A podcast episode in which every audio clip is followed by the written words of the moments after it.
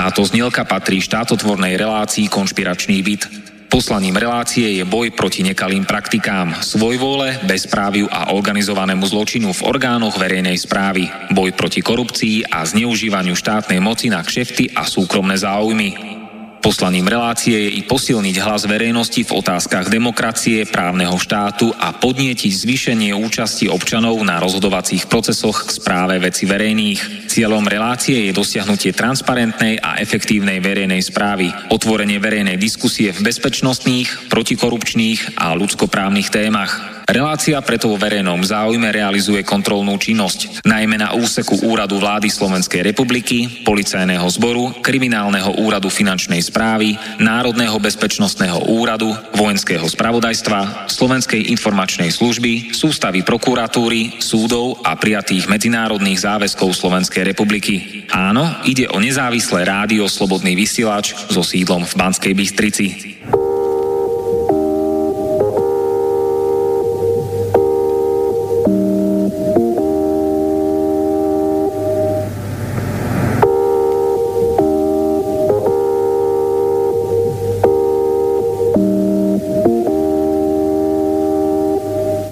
Sloboda prejavu. To je aj šírenie kritických a niekedy šokujúcich informácií. Preto Slovensko potrebuje aj túto rozhlasovú reláciu Konšpiračný byt, aby sa tak v plnej miere uplatňovalo právo na slobodné vyjadrovanie názorov.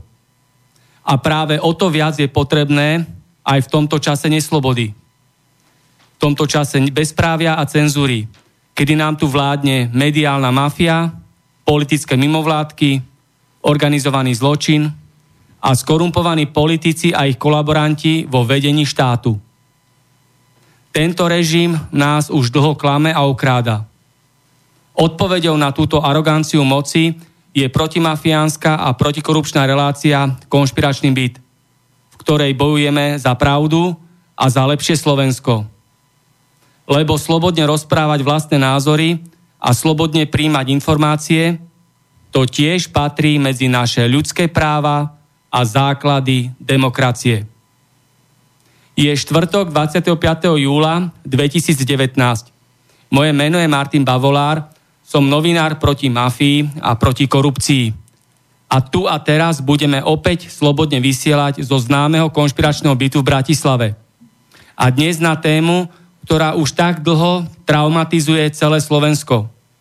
A to je kauza Televízie Markíza. Prečo táto kauza s cennými papiermi Televízie Markíza vôbec vznikla? Komu slúžila a komu slúži naďalej Televízia Markíza? Prečo túto finančnú kauzu so zmenkami Televízie Markíza v celkovej výške už takmer sto miliónov eur polícia a prokuratúra tak dlho vyšetrovala a akým spôsobom ju polícia a prokuratúra vôbec vyšetrovala? A ako a kedy túto kauzu rozsúdi toto spolitizované a prehnité súdnictvo na Slovensku. Lebo žijeme v štáte, kde o rozsudkoch rozhodujú politickí sudcovia a skorumpovaní politici. Príjmite teda moje pozvanie do Konšpiračného bytu a vypočujte si odtajnené svedectvo zo zákulisia mediálneho, mafiánskeho a justičného režimu. Dozviete sa, ako rýchlo zbohatli Marián Kočner a Pavol Rusko. A prečo ale potom neskôr Pavla Ruska a Mariána Kočnera tento politický režim vyhodil zo svojich vyšších kruhov. Dovolte mi privítať môjho dnešného hostia, ktorým je vedec a znalec mafie, spisovateľ a publicista doktor Gustáv Murín, kandidát vied. Ahoj. Zdravím, dobrý. Ako prvýkrát sme sa videli v Konšpiračnom byte trinásteho septembra dvetisícosemnásť. Bolo to vysielanie číslo sedemdesiat. Ako, aké sú spomienky? Tak ubehol medzi tým kopu času, ale ja musím hneď na úvod povedať úplne jasne, že ja nesúhlasím s tým, že by Uh, súč- súčasný uh, súdny proces bol nejakým spôsobom manipulovaný. Myslím si, že naopak, že prebieha úplne v absolútnom poriadku. Takisto si nemyslím, že by tento štát kompletne uh, so, z celého vládu a podobne bol až tak veľmi mafiánsky, skôr naopak. keď si uvedomíme, že hlavné mafiánske skupiny boli likvi, zlikvidované vlastne už za generála Gašpara, tak v podstate tu máme celkom slušný e, priestor na to, aby sa spravodlivosť realizovala, a v tomto smere si myslím sú ukážkami vlastne tá kauza e, Rusko a Kočner, ale vo svojej knihe Dvojhra bez pravidiel uvádzam, toto je len zlomok, čo tí dvaja dokázali napáchať, takže pevne verím, že sa o tom porozprávame. Tak a všetci sa zapojte do našej rozhlasovej diskusie na telefón priamo do konšpiračného bytu nula deväť päť jeden jeden päť tri deväť jeden deväť alebo píšte svoje názory, komentáre a otázky na adresu studio zavináč slobodný vysielač bodka es ká. Televízia Markíza vznikla v roku devätnásťstodeväťdesiatšesť ako mediálny a politický projekt so súhlasom vlády pod vedením Mečiara. Neskôr prebehla televízia Markíza do Mečiarovej opozície k Dzurindovi. Následne televízia Markíza začala tvoriť vlastnú politiku. Mediálne pomohla Šustorovi sa stať prezidentom Slovenskej republiky a mediálne a finančne pomohla politickej strane Aliancia Nového občana, ktorá následne začala pôsobiť v parlamente a vo vláde. Bohužiaľ, alebo chvála Bohu, nech si ka- sám každý vyberie, televízia Markíza bola, je a naďalej bude politickou televíziou, ktorá slúži finančnej oligarchii, mediálnej a politickej mafii a cudzím záujmom. Pavol Rusko bol vo funkcii predsedu politickej strany Aliancia Nového občana. Bol poslancom a podpredsedom Národnej rady Slovenskej republiky, bol podpredsedom vlády a ministrom hospodárstva vo vláde Mikuláša Dzurindu.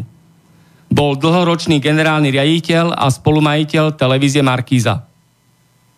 Marián Kočner, vyštudovaný novinár a podnikateľ, ktorý je od dvadsiateho siedmeho marca dvetisícdevätnásť vo vyšetrovacej väzbe pre kauzu zmenky televízia Markíza.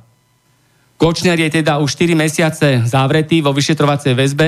Ja by som to opravil, už je skoro rok vo väzbe. To bolo dvetisícosemnásť. Tak, áno, dvetisícosemnásť, takže rok a štyri mesiace je vo väzbe pre sporný mnohomiliónový dlh Markíza voči Kočnerovi. Kočner má priateľský vzťah s bývalým ministrom vnútra a súčasným podpredsedom Smeru Kaliňákom. Kočner je priateľ s bývalým generálnym prokurátorom Dobroslavom Trnkom, ktorý je kamarát s advokátkou Mišikovou a tá je v Lipšicovej mafii. Kočner cez svojho kamaráta a firemného spoločníka Štefana Ága mal pomoc a ochranu od tajnej služby es í es.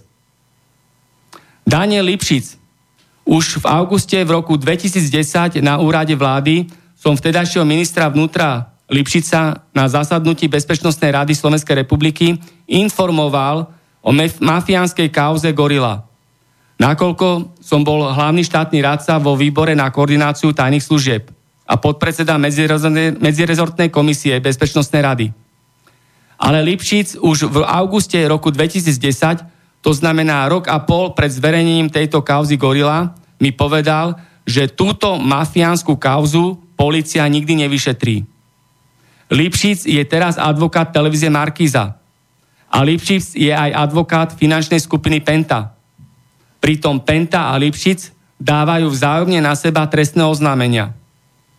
Ex-minister vnútra Daniel Lipšic a poslanec Matovičovej politickej strany Oľano Gabriel Grendel sú od októbra dvetisícdesať dvetisícšestnásť právoplatne obvinení z vyzradenia bankového tajomstva z Privatbanky, ktorá patrí Pente.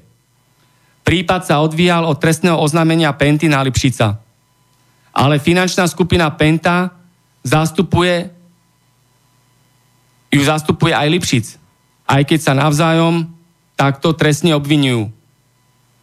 Tejto Pente, ktorú zastupuje advokát Lipšic, patrí Privatbanka. V tejto banke má Kočner svoje milióny a cez túto banku robí Kočner finančné operácie. Privatbanka poskytuje bankové služby bohatým ľuďom. Lipšic ako minister vnútra dal Pente trestnú pokutu päťdesiatpäť tisíc eur, ktorú následne potvrdil aj nový minister vnútra Robert Kaliňák. Penta a Privatbanka sa doteraz o túto pokutu súdia a advokát Pente, kto robí, no nikto iný ako Lipšic. Lipšic figuroval a figuruje ako advokát aj v kauzách vražda Ernesta Valka, vražda Kuciaka, kauza Čistý deň. A niečo také to nie je náhoda v tomto našom mafiánskom štáte. Lipšic je prepojený aj s Ficovým Smerom.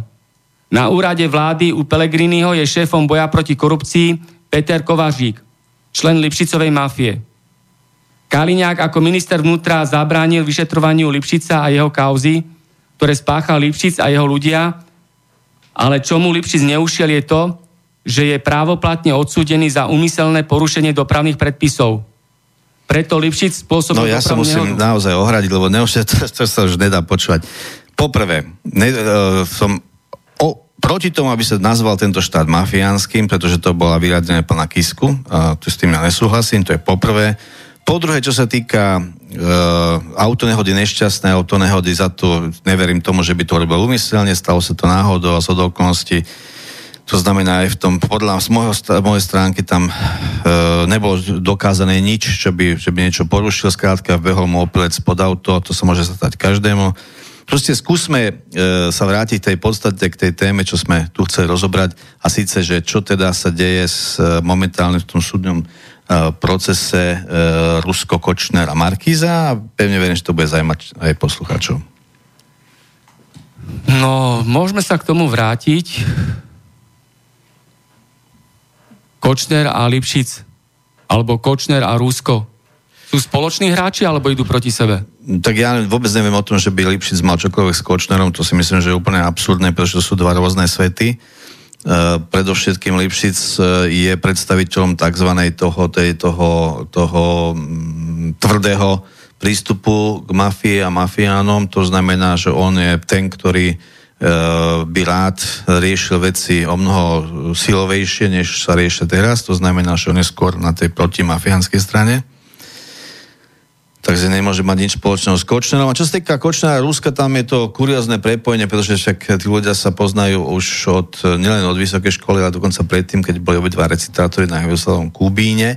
Čiže tí dvaja sú ako dvojičky a na tom je to kuriózne a to, o tom je celá tá kniha, tá, tá dvojhra bez pravidel, že vlastne je zvláštne, ako kedy Ako, ako boli proti sebe a teraz sú spolu, ale to, že sú spolu, ich to viedlo vlastne do, na petu, ten súd, ktorý ne, ne, v žiadnom prípade nepripúšťam, že by mohol byť politicky ovplyvňovaný. Ten súd je normálny, prebieha vo všetkých intenciách, ako má prebiehať. Dokonca sa stalo to, čo je najnovšia správa, že neprijal uh, komunikáciu medzi uh, Kočnerom a Ágom ako súdny dôkaz, čože čož je proti tomu, čo by si asi prijal prokurátor, to znamená štát, ale nevadí, bereme to na vedomie, ale um, prokurátor by šiel s uh, skutočne geniálnym ťahom a to je tá piata zmenka, ku ktorej sa už Rusko nehlási. Čiže tam myslím, že tam je tá perspektíva, že to spojenectvo uh, Rusko-Kočner sa rozpadne na základe tejto novej správy.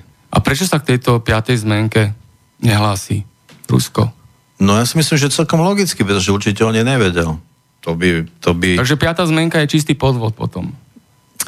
Je, piatá zmenka je záhada, pretože o, ja si myslím, že celý, celý zmenkový, e, zmenkový, zmenkový proces, alebo vlastne zmenkový útok na Markízu je e, predstieraný. Uh, som na základe toho, čo, mám, čo som napísal v tej knihe, som presvedčený, že Kočner nikdy nechcel tých štyridsaťdeväť miliónov alebo viac miliónov, nikdy ich nechcel. Že v skutočnosti plnil len určitú úlohu a tá úloha je jasná, ak si uvedomíme, čo v tej dobe, keď vylukoval so zmenkami vlastne, čo sa dialo s Markízou. No skrátka, dobre, v tej dobe e, Penta chcela kúpiť Markízu. No a keď chcete niečo kúpiť a nechcete to kúpiť za cenu, ktorú oni žiadajú, no tak musíte im urobiť problém. A pretože Kočner, podľa tých informácií, ktoré sú v tej mojej knihe Dvojhra bez pravidiel, už pre Pentu robil takéto útoky, ktoré mali znížiť hodnotu alebo zlikvidovať konkurenciu, je to prípad, prípad Unifarma, tak ja som, som, ja mám takú hypotézu, že podľa ktorej zmenky boli vymyslené na schvál, aby znížili cenu Markízy a Penta dokúpila za nižšiu cenu. A to logickým postupom, pretože to je jasné, keď niekto vyštartuje na vás s takýmito obrovskou sumou, ktorá v skutočnosti je nenormálna, tak e, si myslím, že v tej dobe Haščák mal e, veľmi ľahkú pozíciu, prišiel e, za, do Markízy a povedal: no dobre, tak povedete sa, vy máte problém, my, chcem, my vás chceme kúpiť a my vás toho problému zbavíme. Ako dajte nám to za nižšiu cenu a my vás to zbavíme. Na čo by bol výsledok? Výsledok by bol, že by kúpili za nižšiu cenu Markízu, Markízu a ten podiel z toho, z toho zníženia by šiel Kočnerovi a Ruskovi. A spor by sa stiahol. To je celé. To je jednoduché. No dobre, uh, ako vôbec zbohatol Marián Kočner? Ako vôbec uh, Pavol Rusko dosiahol to, čo dosiahol? Keď ešte zoberieme minulosť, jo, Marián Kočner figuroval aj v kriminálnej kauze Technopol, kde dostal milosť od prezidenta. Milosť dostal aj prezidentov syn a Kočner spolu s ďalšími osobami. To znamená, že to je veľmi, signál, veľmi silný signál o, no, o tom, ja by... že kto to bol Kočner, kam patril. A takisto, že e, Pavol Rusko dostal licenciu na vysielanie Markízy, že pôsobil tam, kde pôsobil, bol v tých rôznych e, prepojeniach na rôzne vplyvné osoby. Nie, nie, nie, Boli v nejakých ja... kruhoch obidvaja, lebo to nie je náhoda. Nie, nie, nie, nie. To, to, ja by som to nespájal, pretože to sú dva úplne odlišné svety. Jednak... No jasné, že sú odlišné, ale ako sa to... vôbec ocitli, kde sa ocitli a prečo potom vlastne boli takto vyhodení z týchto kruhov. Nikto ich nevyhádzoval z kruhov, to nie, tak, tak zase tak komplikované to není. To je jedno, o mnohé to je jednoduchšie. Je to, proste jedno, je to tak, že proste uh, Kočner bol, na, bol uh, v, tej, uh, v tej kauze Technopol, kde dostal uh, milosť od uh, velebeného pána prezidenta Kováča, ktorý teda medzi nami bol zrejme spoluautorom kauzy, kriminálnej kauzy, to znamená, že on sám sa dopustil niečo, čo by sa prezident dopúšťal nemal, a no ale tak poznáme pána Kisku, tak ten tiež uh, uvidíme, ako dopadne s tými súdmi, ako nejaké budú s ním. Čiže uh, uh, Kováč a Kočner boli na jednej strane, strane barikády a uh, Mečiar a Rusko boli na druhej strane barikády, ale e, Rusko po tom, čo vlastne hlavne po tom, čo bol útok na Markízu, Kočnerov útok na Markízu, tak e, vlastne otočil veľmi razantne a tým pádom sa dostal na stranu tej, tej opozície a stal sa takzvané tým dobrým chlapcom. Máme telefonát na linke. Pekný deň z bratislavského konšpiračného bytu. Dobrý deň. Nech sa páči, povedzte nám svoj názor a krátko aj otázku. Takto. Jedna vec. Tým, čo sa momentálne zaoberá Ruskom a Kočnerom, ja sa pýtam, kedy sa naše súdy začnú zaoberať napríklad Čiernogurských, ktorý vrátil päť miliárd v korunách do Prahy, keď bol predseda vlády. Kedy sa začnú zaujímať o výstavbu Mochoviec, kde je, skrátka, kde sa stratilo tri miliardy a tak ďalej. Pardon, ja, vás, ja sa vás, prepáčte, ale prepáčte, ale ešte o, raz.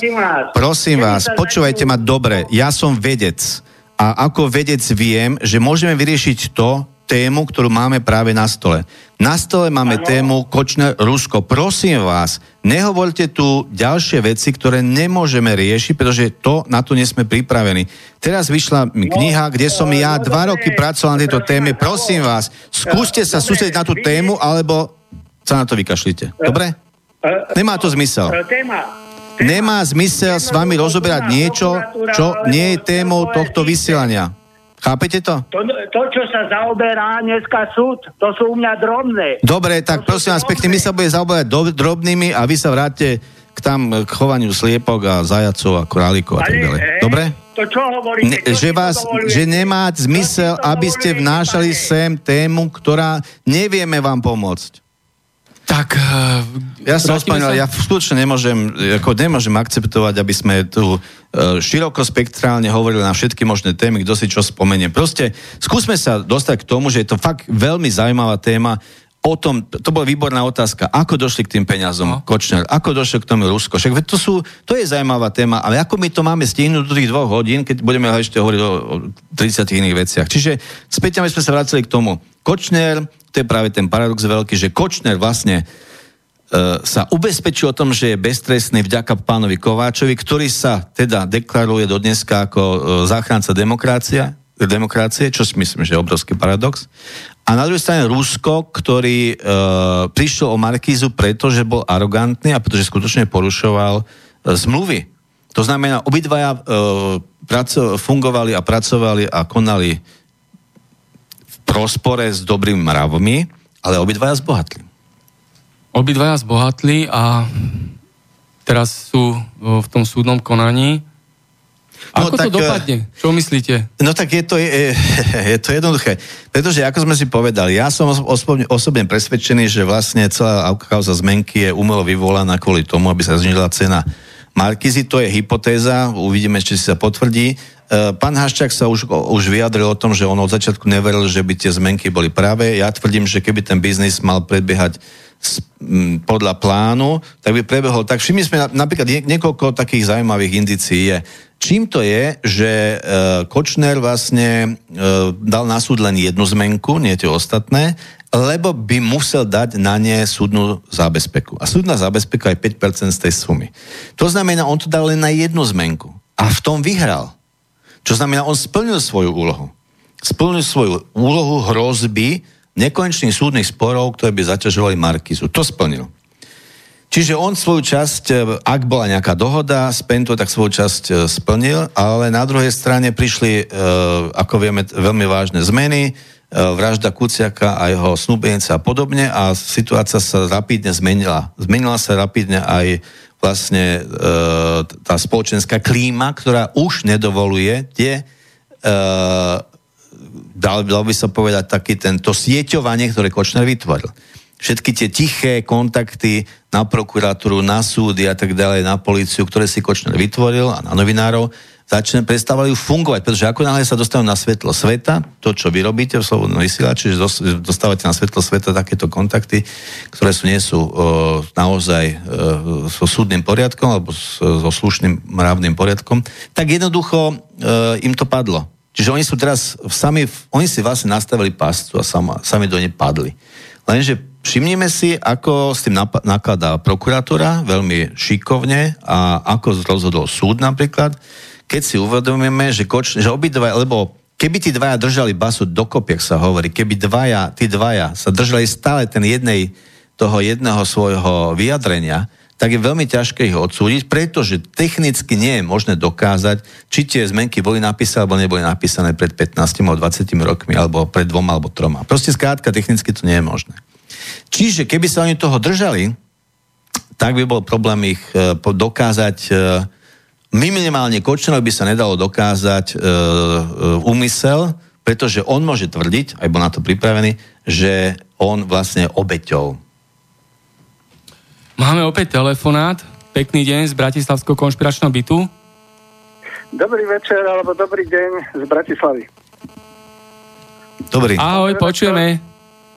A e, pán Murín, ja by som sa chcel ešte opýtať, keď vy tak dosť zasvetene hovoríte o týchto veciach. E, my sme na začiatku pravdepodobne, pretože bola nejaká porucha, ano. Trošku neskôr ste začali. E, mohli by ste ešte pár slov povedať trošku o sebe, pretože e, my vás moc nepoznáme a e, tak zasvetene ste sa pustili do tejto problematiky, že e, povedzme, ja, ja som z Bratislavy, týka sa ma Technopol, týkajú sa ma aj veci, že Markíza a tak ďalej. Uh-huh. Ale nerozumiem tomu, kto vlastne tieto veci hodnotí, to znamená trošku viac o vás, uh-huh. a prečo sa spájajú kauzy Technopolu e, s Markízou, pretože dobre, ide o zmenky, možno ide o rovnakých v úvodzovkách páchateľov, uh-huh. ale Technopol bolo niečomu spôjne. Samozrejme, samozrejme. Ja, jasné, jasné, rád vám, rád, rád, vám, rád vám odpoviem.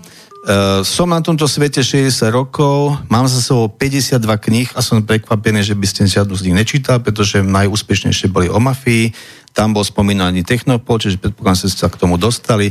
Mám za sebou viac ako tri a pol tisíca článkov, takže neverím tomu, že by ste nejaký nečítal, akorát ste si nepozreli autora. Mám len na jednom blogu viac ako dva a pol milióna čítaní, takže neverím tomu, že by ste sa nedostali k nejakému môjmu článku, ako ak ste si nevšimli autora.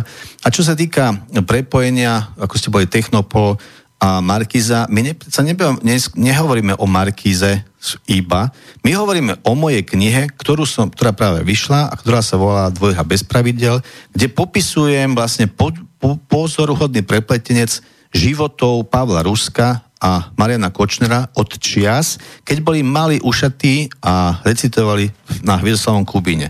Tak si predstavme, že to je päťdesiatročný vlastne e, súbeh medzi nimi dvoma a ja popisujem všetky ich kauzy. Nielen Markízu, ja popisujem Technopol jeden, Technopol dva, Unifarma, e, ruskové eskapády ako politika a podobne. Čiže ja pevne verím, že e, Tá, ten spektrum, že vlastne je to unikátne, preto ma to zaujalo ako, spis, zauj, zaujalo ako spisovateľa, že je to unikátne spektrum, že dvaja ľudia sa preplietajú vlastne tým našim e, spoločenským životom a nakoniec skončia obidvaja pred súdom. No, tam to už je koniec telefonátu, takže ja sa ešte spýtam... E... Sme sa rozprávali o tom, že keby Kočner a Rusko držali spolu, že to budú mať oveľa lepšie. Sa, no, držia spolu alebo nedržia spolu? No práve tam, tam, je, tam je skutočne pozoruhodné, že ako vlastne prokurátora po, postupovala veľmi šikovne, pretože aj súd nakoniec je zvláštnym spôsobom rozhodol rôzne medzi Kočnerom a Ruskom. Pretože keď si predstavíme, že Kočner je vo väzbe už viac ako rok, tak je to úplne iná situácia než Rusko, ktorý si môže pobehovať s tým svojim náramkom, s tou, s tou žel, virtuálnou železnou gu, gulou po celom svete, takmer po celom svete, ale môže voľne chodiť. Čiže ro, oni sú roz, rôzne postihnutí. A okrem toho aj z mafiánskych e, kauz je známe, že keď niekto je e, vo väzbe a na samotke, čo predpokladám, že Kočner je, no tak v tom prípade väčšinou tí ľudia vydržia tri mesiace a potom už teda e, sa väčšinou zlomia. No a on sa drží, drží, drží, ale zdá sa, že už teda podľa najnovšej indície už by aj rád hovoril. A ja si myslím, že Kočner urobí... Kočner mal dve možnosti, ako uniknúť zo zmeniek. Prvá e, bola možnosť, ktorú som ja predvídal na svojom blogu, na Pravda blog, kde som predvídal, že on vlastne stiahne tie, tie zmenky e, pod zámienkou e, odborného posúdenia, posudkov a nikdy ich neukáže. Keby sa tie zmenky akože stratili, tak by nikdy nemohol byť súd, lebo by nebol predmet tých, toho súdu. Ja som predpokladal, že toto on urobí a, a mali by pokoj, on aj Rusko. Nikto by ich nemohol súdiť, pretože nemal by čo súdiť. To, že vrátil do hry zmenky, je dosť čudné. Ja tomu nerozumiem úplne presne, ale pravdepodobne si on verí v tom, že nakoniec bude tvrdiť, že veď v podstate, a to je pravda, že on tie zmenky predsa nefalšoval. To musel sfalšovať Rusko. To je logické. Veď predsa, ak mu Rusko odovzdal falošne podpísané, teraz nedávno, pred rokom, pred dvoma podpísané zmenky, no tak v tom prípade Kočner sa môže tváriť ako neviniatko. Kto mu dokáže, že to bol komplet medzi nimi dvoma? A dokonca troma. Kniha Dvojhra bez pravidiel má pod titulom napísané Rusko versus Kočner. Sú tu dve knihy v konšpiračnom byte. Sme sa rozprávali pred vysielaním, že poslucháči, ktorí zatelefonujú alebo pošlú mail, že môžu dostať tieto dve knihy. Takže vážení poslucháči, je to tu pripravené pre vás. Martin už jednu knihu má, takže on je spokojný. On, on vám to venuje. To, dve knihy sú s venovaním a otázka znie, kto sa z vás priblíži najbližšie k tomu, aby povedal, koľko kníh som vlastne vydal. Ja už som to bezradil medzičasom, kto pozorne počúva, tak to bude vedieť, kto prvý zavolá, jeho kniha. Tak, nech sa páči, budeme čakať. A myslíte si, akú úlohu zohráva Peter Tóth vo týchto kauzách okolo Kočnera? No, tam je, tam je skutočne vážny problém v tom, že Peter Tóth je istým spôsobom... O, v osobnom kontakte ja som e, ho oslovoval pre sériu televíznych dokumentov o mafii, kde on e, vystupoval v tej, aj v tej prvej sérii, aj v tej, čo sa teraz pripravuje. Bol veľmi... veľmi e, perfektne proste sa dokázal vyjadrovať, otvorený, hovoril o všetkom, čo vedel. To znamená, že je to človek priamy, ktorý, uh, myslím, že aj bojuje za to, aby, aby tu bolo viac slobody, čo sa týka uh, zatajovaných rôznych informácií a dezinformácií, ktoré uh, nám robí žltiacka tlač, ale uh, aj pre mňa je záhadou, prečo sa tak veľmi uh, úpel na Kočnera, pretože s Kočnerom sa on skontaktoval v dobe únosu prez, syna um, ko, uh, Kovača. Áno. Čiže a vtedy sa vykúpil, ako keby Kočner sa vykúpil, ako keby zo svojej viny tým, že on financoval uh, cestu Tótha za uh, korunným svedkom. Čiže tým sa oni zblížili.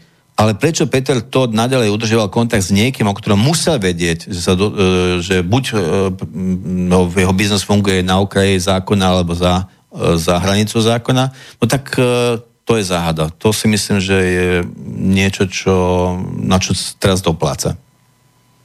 Ja vám niečo poviem, kto je to Peter Tóth. Peter Tóth pracoval ako novinár v denníku Sme. Bol príslušníkom tajnej služby es í es a bol aj zároveň agent americkej tajnej služby cé í á. Preto, keď to odhalili kontrolné a inšpekčné orgány tajnej služby es í es, tak bol okamžite Peter Tóth odvolaný z funkcie riaditeľa kontrarozviedky es í es, na ktorú ho politicky dosadil vtedajší predseda vlády Dzurinda.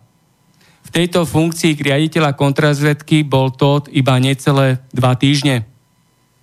Peter Tóth je v súčasnosti naďalej aktívny agent americkej tajnej služby cé í á. Takže toto je Peter Tóth. No, Takáto tak... je jeho dé en á. A preto aj tieto, čo ste, ako ste rozprávali, že nerozumiete, je to záhada a tak ďalej. Tu máte odpoveď na toto. No ja by som... Ja moc neverím tomu, že bol agentom cé í á. Ja myslím, že to je... To, to, na to ja neviem, či pochybujem, že na to by boli dôkazy. A pokiaľ ja viem, on prišiel o tú funkciu nie kvôli tomu, že bol agentom cé í á, ale kvôli tomu, že rozosielal z hotela Fórum e, faxy, ktoré mali diskredito- diskreditovať a teraz už neviem koho. A ono to poslal do rôznych redakcií a tí si to potom vlastne overovali a prichytili ho pri tom posielaní tých faxov, čiže vlastne on robil chybu, za ktorú... To, je, to, to bola tzv. Dýmová clona, o čom hovoríte. Ja toto Neviem. tvrdím na základe toho, že mám vysoko, vysokoškolské vzdelanie v odbore národná bezpečnosť a dvadsaťsedem rokov odbornú prax vo výbore na koordináciu tajných služieb, medzirezortnej komisie, Bezpečnostnej rady, na úrade vlády Slovenskej republiky, v tajnej službe es í es, kriminálnom úrade finančnej správy a vo výbore pre zahraničnú politiku ministerstva zahraničných vecí, ministerstve obrany a ministerstve vnútra.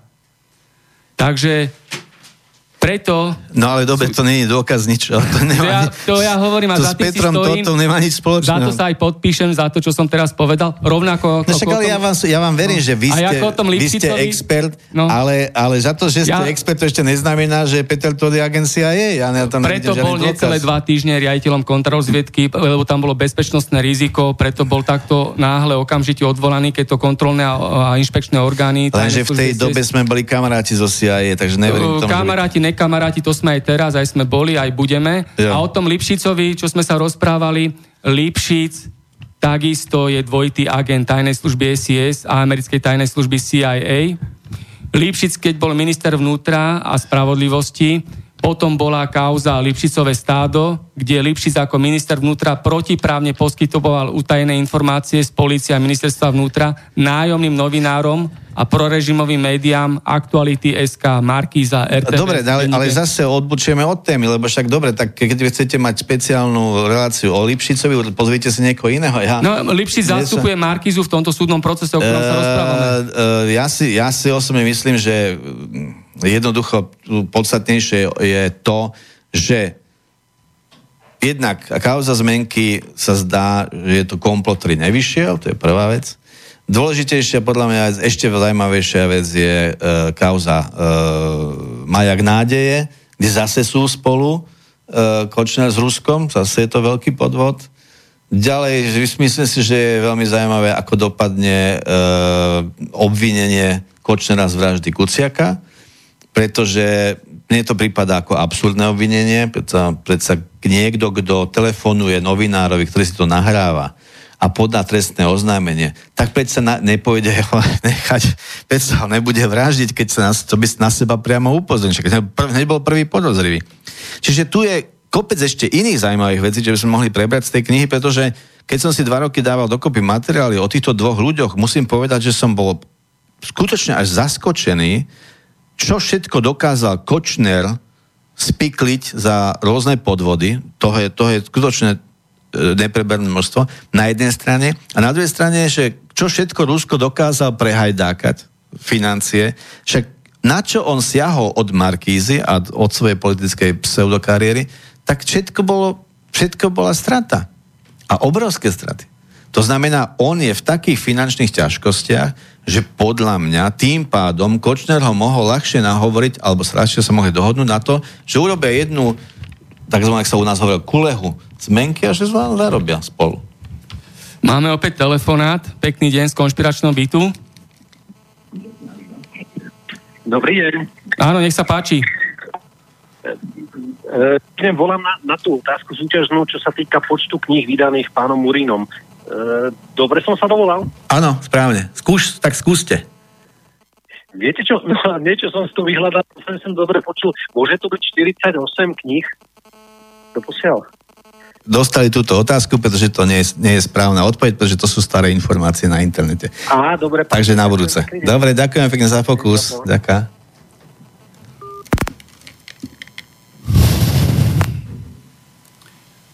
Dobre, môžeme pokračovať. Uh, Hovorili sme o tom únose napríklad, no. eh, jak sa tam vlastne, jak sa Kočner stal hrdinom demokracie, človek, ktorý eh, s, s prezidentovým synom robili obrovský Šefty. podvod, obrovský podvod a naraz sa stal takýmto. Ja si myslím, že vlastne tam niekde vzniklo to, že a, ja, a preto, preto je to pre mňa zaujímavé, preto ja tak nerád hovorím ako brizantne o tom, že tento štát je taký alebo hen taký. Tento štát je taký, akí sú ľudia a aká bola doba. A za to je zaujímavé, že ak sa Kočnerovi podarilo vlastne sa akým spôsobom prepadlovať do pozornosti spoločnosti ako bohatého človeka, ktorý, ktorý si zakladal na tom, aby bol prezentovaný so všetkým luxusom a podobne. A ja si myslím, že podobne e, ako on teraz dopadol, že dopadnú aj iní, ktorí teda si neuvedomili, že chváliť sa bohatstvom nie je to najrozumnejšie a mohol by byť, dost, mohol byť dostatočne varovaný Mojsejova. Veď Mojsejova, keby, keby sa nevycapovala, neprovokovala, nepredvádzala, no tak by dneska žila na svojich miliónoch aj so svojím braňom a boli všetci spokojní. No Marián Kočner bol tu presne, ako ste teraz, tu v konšpiračnom byte, dvadsiateho ôsmeho septembra dvetisícsedemnásť. A je to v archíve, je to konšpiračný byt číslo štyridsaťpäť, e, môže si to každý vypočuť a urobi si svoj názor na to, čo rozprával Marián Kočner ešte predtým, ako sa to celé zlomilo a ako teraz dopadol, ako dopadol. Mimochodom, toto je zaujímavá, toto je zaujímavá vec, že zvláštne, ja totiž e, veľmi nemám, nemám rád, keď sa jednostranne hovorí, je zlý a dobrý. Oni vždycky je tam niečo medzi tým, ešte medzi tým nejaký presun a prechod. A v prípade Kočnera je veľmi zvláštna jedna vec, že on jeho projekt na pranieri v skutočnosti už predtým predvídali mnohé osobnosti a vážené osobnosti tejto spoločnosti a českej spoločnosti. Jan Kraus svoj času vyhlásil, že by bolo dobré monitorovať novinárov, že či sú takí morálni, keď, keď sú takí moralisti, či sú aj oni správajú morálne. Čiže, čiže ono na jednej strane tá objednávka spoločenská kontrolovať novinárov, aby aj oni sa správali morálne, keď už teda moralizujú, tak to není úplne hlúpa myšlienka. Ale že im to takto vypálilo, aj s tým Tóthom, no, asi sa na to, do toho pustil neprave najšikovnejším spôsobom. Ale ja by som bol naozaj za to, aby tí, ktorí sú, chcú moralizovať, aby preukázali bezúhonnosť, aby sa nehambili preukázať bezúhonnosť svojich životov. Veď keď sa e, nejaký novinár, nebudem ho menovať, Uh, uh, náš, náš Eňo vála ožratý niekde na ulici, no tak asi nemôže byť morálnou autoritou. Keď uh, pán Hríb uh, je autorom naj, najväč, najväčšej konšpiračnej teórie, ktorá odporným spôsobom obhajuje vrahov, brutálnych vrahov a znásilňovačov študentky Cervanovej, tak nemôže byť morálnou autoritou. Ako môže tento človek vo svojom týždni dávať lekcie morálky iným ľuďom, keď sám sa uh, chová amorálne, keď obsa, uh, uh, obhajuje hnusný, odporný zločin. Ale sa potom priznali, že to oľutovali, že sa mylili. Kto? Uh, o tom, že o tej vražde Cervanovej. Už sa ospravedlnili? No niečo som zachytil, že tam prebehlo v médiách nejaká informácia, že... Že by pán Hríb sa... No nehovorím presne Hríb, ale niektorí iní... Uh... No tak Hry predsa do toho natiahol mnoho ľudí. Kisku do toho natiahol. Kisku sa, Kiska sa bratal s vrahom a, a podobné veci, teda aspoň pokiaľ ja si to pamätám, je to samozrejme nepresné, ale rozhodne si myslím, že vlastne pán Hríb nie je tým, ktorý by tu mohol rozdávať morály, morálne nejaké ponaučenia. Čiže vlastne v tomto smere, to je vlastne ten veľký paradox, je ten zlosyn Kočner, vlastne mal myšlienku, ktorá, s ktorou by sme mohli súhlasiť, ale prevedenie sa im nevydarilo.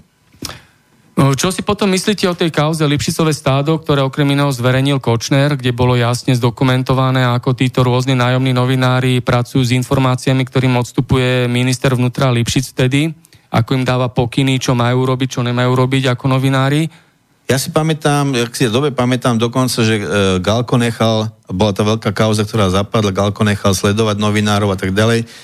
Toto sa opakuje znova a znova, je to stále tá istá pesnička. Jednoducho, ja si osobne myslím, že novinári na Slovensku v drvivej väčšine, ja by som odhadoval na deväťdesiat deväťdesiat deväťdesiatpäť percent sú poctiví remeselníci, ktorí odovzdávajú prácu, ktorá nie je ani dosť veľmi hodnotená, ale potom sú samozrejme, vždycky sú nejaké, nejaké jednotlivci, ktorí sa dajú na nejaké chodníčky, krivolaké a bohužiaľ teda e, nie, je to, nie je to dosť dobre z, zmonitorované, čo by mohlo, mohlo byť a malo byť.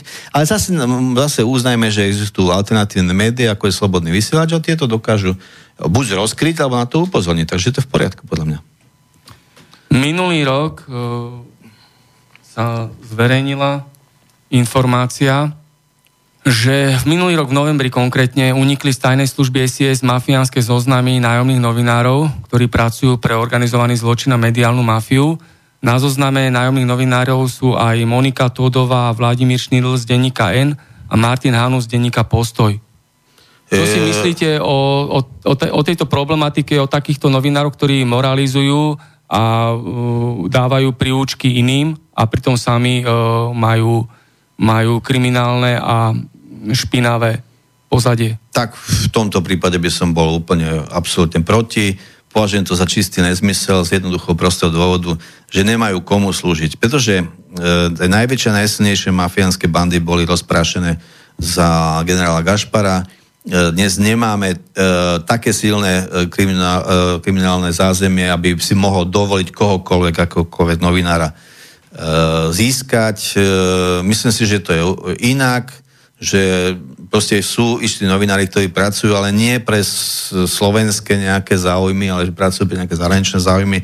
A to je platené cez rôzne mimovládky a, a zahraničné nadácie a, a boje za demokraciu a podobne, kde dostanú oni určitý šlabikár, oni to žujú, nám to podst- podstrkujú ako pravdu, klamu nám o Syrii, o Líbii, o Afganistane, o Ukrajine. Proste to je niečo iného.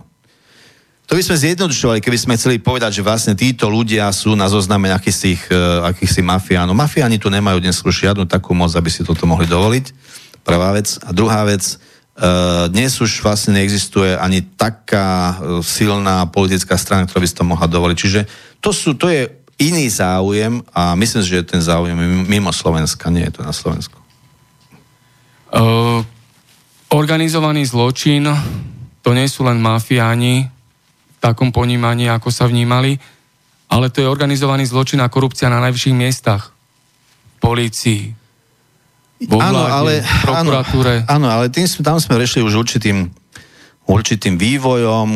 E, dnes som práve bol e, s niekoľkými e, vysokými, vysokými postavenými diplomatmi, kde sme hovorili o iných krajinách, kde postkomunistických, kde stále ešte pretrváva vlastne takáto, takáto situácia, ale ja musím povedať, som absolútne presvedčený, keď spracúvam ten materiál a e, vidím teda, akože tu naozaj došlo k vážnej zmene. A tá vážna zmena je v tom, že dnes napríklad, povedzme príklad Kočner a Unifarma. Zdá sa, je to taká hypotéza, že vlastne Kočner bol istým spôsobom vybavovač. V podrobnosti píšem v tej svojej knihe uh, Dvojhra bez pravidiel, kde on vlastne, ja si osobne myslím, mne sa to zdá, že má veľmi čudné prepojenie s Pentou a že vlastne na špinavú prácu o vybavovačky ten Kočner bol vhodný.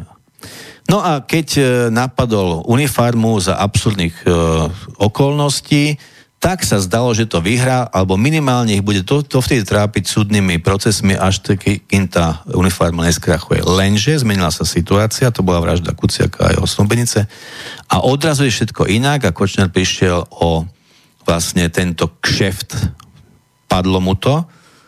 Lenže pozor, e, zaujímavé na tom je, že pravda je taká, že Ján Kuciak, jeho články o Kočnerovi nemali veľkú odozvu, ale on znepokojoval tie inštitúcie.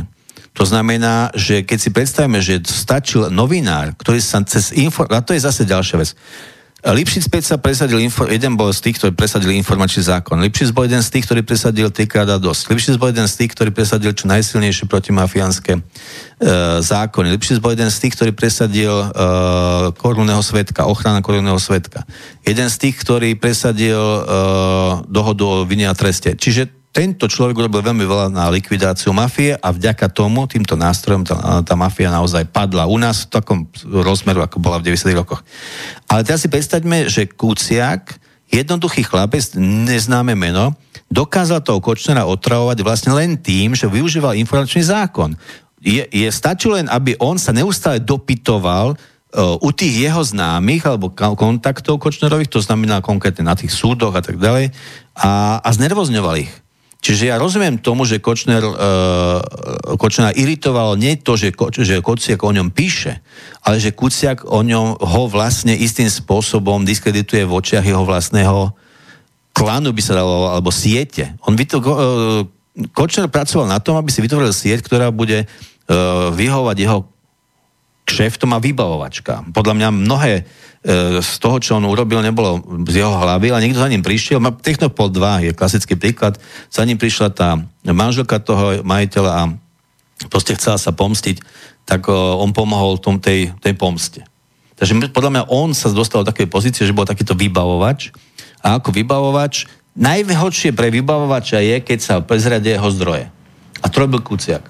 Čiže na základe tohoto by sa dalo povedať, že Kočner... E- Isté by bol rád, keby, keby Kuciak mlčal, alebo, ale, ale tá predstava, že by, že by, že by len tým, že by, že by bol odstránený Kuciak, e, e, e, ako všetci novinári prestali písať a všetci by sa prestali starať o tú vec, to je absurdná, to je poprvé. A po druhé, ešte tam je, ešte zaujímavejšie na tom je to, že čo vlastne bolo ten príčina pseudopríčina, ktorú vymysleli naša žltiacká tlač, že prečo vlastne Kuciak musel zomrieť. Veď to bola talianská stopa. A talianská stopa veď sa mala smerovať k Ficovi a k Ficovej vláde. Čiže to bolo niečo mimo Kočnera. Čiže ešte raz, povedzme si, ako to bolo. Prišla vražda Kuciaka a jeho snúbenice, s čím prišla žltiacká tlač, že je to talianská stopa a že za tým je Robert Fico. Ukázalo sa, že je to somarina, že je to totálny nesmysel a nikdy sa mu za to neospravedlnili. A potom prišla tá téza, teda čo sa týka polície a vyšetrovateľov, že za tým zavražduje Kuciak, e, Kočner. Takže pozor, ono to môže byť ešte inak. Veď uvedomme si, že Kočner toho má na rováši viac. Predstavte si, že ho máte vo väzbe a hrozí, že ho z väzby prepustíte. Tým, sa vám, tým vám padne kopec vecí, lebo on si začne vybavovať, začne zahadzovať stopy. A vy ho chcete do, v tej väzbe udržať čo najdlhšie, aby sa zlomil a začal hovoriť. A ako to urobíte? Tak ho vyňte z vraždy. Ktorá, no tak dobre, tak ešte, ešte bude tri mesiace uh, voľné, uh, tri mesiace bude vo väzbe, medzičasom prebehne súd o zmenkách, on bude odsúdený, tým pádom sa z basy nikde nedostane, teda aspoň na, na najbližšiu dobu a máte pokoj. A potom proste odpísknete to, poviete, no tak dobre, tak nezavraž, ne, neobjedná si tú vraždu. Aj takáto je tá alternatíva. To o tom píšem v tej knihe. A počítate aj s tou alternatívou, že by nebol odsúdený Kočner? Čo by potom následovalo? Tak ja, ako hovorím, mne nevychádza logicky, prečo by Kočner mal mať záujem na zavraždení e, novinára, zvlášť tak tupým, hlúpým a absurdným spôsobom. E, rozprávame o tej kauze zmenky. Keby tam nebol odsúdený, Nie, nie, nie. V kauze zmenky už to vyzerá veľmi zle, pretože tým pádom, že sa objavila piata zmenka a tým pádom, že Rusko odskočil od toho tichého dohovoru medzi nimi a dištancoval sa od toho, no tak už je potom... Lebo je to takto. Keby boli štyri zmenky A keby sa aj dokázalo, že, boli, že sú falšované, čož možno áno, možno nie, tak by z toho Kočner vyklzol, lebo by nebolo možné dokázať mu zlý úmysel. On veď sa prevzal od Ruska nejaké papiere, tak čo on mohol vedieť, či sú správne alebo nie sú správne. To je tá, tá obrana. Ale ako náhle sa objavila piata zmenka, od ktorej Rusko odskočí, tak si Rusko vlastne chystá svoju vlastnú obranu na úkor Kočnera, pretože bude tvrdiť, že Kočner vlastne falšoval tie zmenky. Čiže navzájom sa začnú udávať. No a tam je to. To je presne tam, kam je chceli dostať. Rozprávame sa o tejto kauze a nedá mi sa vás pýtať, čo si myslíte o tom, prečo nebola vyšetrená a teda nikto ani nebude odsúdený zatiaľ, teda to tak vyzerá v mafiánskej kauze Gorila. No, tak na to je veľmi jednoduchá odpoveď, ktorú by vám povedal každý mm, začínajúci právnik. Jednoducho je to tak, že e, tá, celá tá nahrávka je spravodajský materiál. A vy, keď ste tá, v, tomto, v tejto veci vzdelaní, tak určite viete, že spravodajský materiál ako taký je nepoužiteľný pred súdom, pretože súd ho ne, neodsúhlasil to odpočúvanie. Odsúhla, to je operatívny materiál. Operatívny materiál nie je použiteľný pred súdom. V Slovenskej informačnej službe je množstvo dôkazov informačno-technických prostriedkov, to znamená odpočúvanie telefónov, ktoré boli so súhlasom súdov, to znamená boli legálne. Ale tento nebol so súhlasom súdov a ja hovorím... Ale tých nahrávok je viacero, nie je to len kauza Gorila, aby no, sme ne, sa ne, rozumeli... Ne, ale vráťme sa k go, Gorile. Dobre, hovoríme len, len o Gorile, no, aby sme ne, gorila, ne, nechodili gorila, do široko. No, Gorila je Dobre, hovoríme, celé... No, však hovoríme to to. o jednej veci. Tak máme tú, tú ekrazitovú nahrávku o, s Gorilou. To trvalo niekoľko týždňov. Tak keby chceli, tak si predsa, tak podľa mňa to bolo tak. Vy ste sám hovorili, že ste na to upozornil ministra Lipšica. Výborne. Boli ďalší, čo na to upozornili Dzurindu a ďalších. To znamená, že podľa mňa Dzurinda, Mikloš a ďalší nechceli, aby sa to e, nikdy dostalo na verejnosť, respektíve, aby sa to nikdy nedalo odsúdiť a preto oni bránili tomu jednoduchému postupu, že by es, e, Siska požiadala o, res, respektíve to, posunula to e, polícii a polícia by požiadala o, o súdny príkaz na odpučovanie a tým pádom by to bol to, e, súdny dôkaz. No, e, informačno-technické prostriedky a informačno-operatívne prostriedky boli všetko nasadené legálne. Všetko je zdokumentované. To není len táto jedna nahrávka, ktorá bola takto zverejnená, ako bola zverejnená. Ďalšia vec je tá, že Gašpar ako šéf Úradu boja proti korupcii nechal skartovať nechal skartovať, hej. To, to je možné, no. No, to, to je isté, fakt, no ja, ja verím, ja viem, čo no, hovorí, jasné, jasné. Ja ďalšia verím, vec je tá, že na všetko sú dôkazy, nie je vôľa vyšetrovať. Prečo nie je vôľa vyšetrovať túto kauzu, ktorá poukazuje na korupciu a organizovaný zločin na najvyšších miestach? Na to je veľmi jednoduchá odpoveď. To je veľmi jednoduchá odpoveď. Uvedomme si, že oni v nejakom, hovorili sa rok dvetisícdesať, možno to bolo už skôr, že proste jednoducho určité strany zistili, tí politici zistili, že im škodí, keď si navzájom vlastne vy, e, snažia vyfúknuť kšefty a tak ďalej, veľká privatizácia a podobné záležitosti, a že jednoducho si, si navzájom škodia, keď by mohli spolupracovať. Tak našli toho tretieho, toho, toho takzvaného mediátora, to sa pán Haščák obetoval a ha, pán Haščák proste dali za úlohu pánovi Haščákovi, aby pán Haščák, kvôli tomu museli Ruska zbaviť e, postu ministra hospodárstva, aby tam dostali toho, toho zúfalého e, závodníka automobilového, ktorý teda v tej hlave asi viac nemal. Malchárek bol, bol, bol, bol komický minister a preto, bol, preto potrebovali tam toho komického ministra, aby ten Haščák ho ukoloval, ako sa bude rozdielovať. Part, roz, určité, určité strany si rozparcovali Slovensko. Tie strany sú tu dodnes. To znamená, oni keby pripustili, že sa to začne naozaj vyšetrovať, no tak by prišli o svoju existenciu. Ale tu chcem zdôrazniť naozaj veľmi razantne a jasne, že to svinstvo, čo robí žltiacka tlač, Týždeň, Sme a tak ďalej, títo ďalší, e, denník Nádor a podobné veci, N ako Nádor, lebo to on sa šíri metastázami, nikto ich nečíta, ale všetci ho citujú v úvodzovkách. E, to, že tam bol Robert Fico, dal si kolu, z toho robiť kauzu, to je presne ukážka, ako oni otáčajú hlavou dole. Pretože toto bolo maslo na hlave Dzurindu a Mikloša. S tým Fico nemal nič spoločné. Ten sa zjavil, zistil, že je to, že je to, že je tu niečo smrdí a odišiel. Ale toto hádzať na neho je svinstvo. To je nekorektné. Ale to, že Dzurinda a spol nasadili všetky páky, aby sa zlikvidovala tá kauza. Ako ste povedali, zošrotovala. To verím. Áno, súhlasím. Ešte sa spýtam, prečo hovoríte žlťácka tlač? No, totiž to je tak, to je citát e, asi pred viac ako stopäťdesiat rokov, že e, už vtedy vlastne už v Spojených štátoch, vtedy, vtedy vlastne oni roz, rozpoznali, že existujú určité médiá, ktorým nemôžete veriť ani omylom. Pretože oni sú istým spôsobom nasmerované a nedá sa im veriť. Pretože majú určité záujmy. Vtedy to bolo ale o záujmy, záujmy e, skôr obchodné, biznisové alebo diskreditačné. A ich nazvali generálne žltáčka, žltá tlač. Žltá tlač, že ako náhle sa dostane niekto do uh, kategórie žltej tlače, viete s istotou, že to, tomu sa nemusíte, týmto nemusíte veriť. A ja tvrdím, Týždeň, Trend, Denník N a Sme nie sú mainstreamové uh, médiá. Nie sú mainstreamové médiá. Dávno prestali byť. Oni sú extrémne propagandistická žltá tlač. To je tlač, ktoré nemôžete veriť, pretože to je, čokoľvek si tam prečítate, zistíte, že ide istým, istým brainwashingom. Je to, je to vlastne vymývanie mozgov na rôzne úrovni. Čo je hlavná tlač? Mediálna, mainstreamová tlač? No to je, to máte Nový čas, týžd, Nový čas, Život, Pluska a tak ďalej. Tí sú, tí držia tu pravda, tí držia tú normu. Títo sú už za extrémom. A pretože sú za extrémom, tak sú schopní aj takých lží ako o Ukrajine, o Líbii, o Srbsku, o, sí, o Sýrii a po, o Afganistane podobne.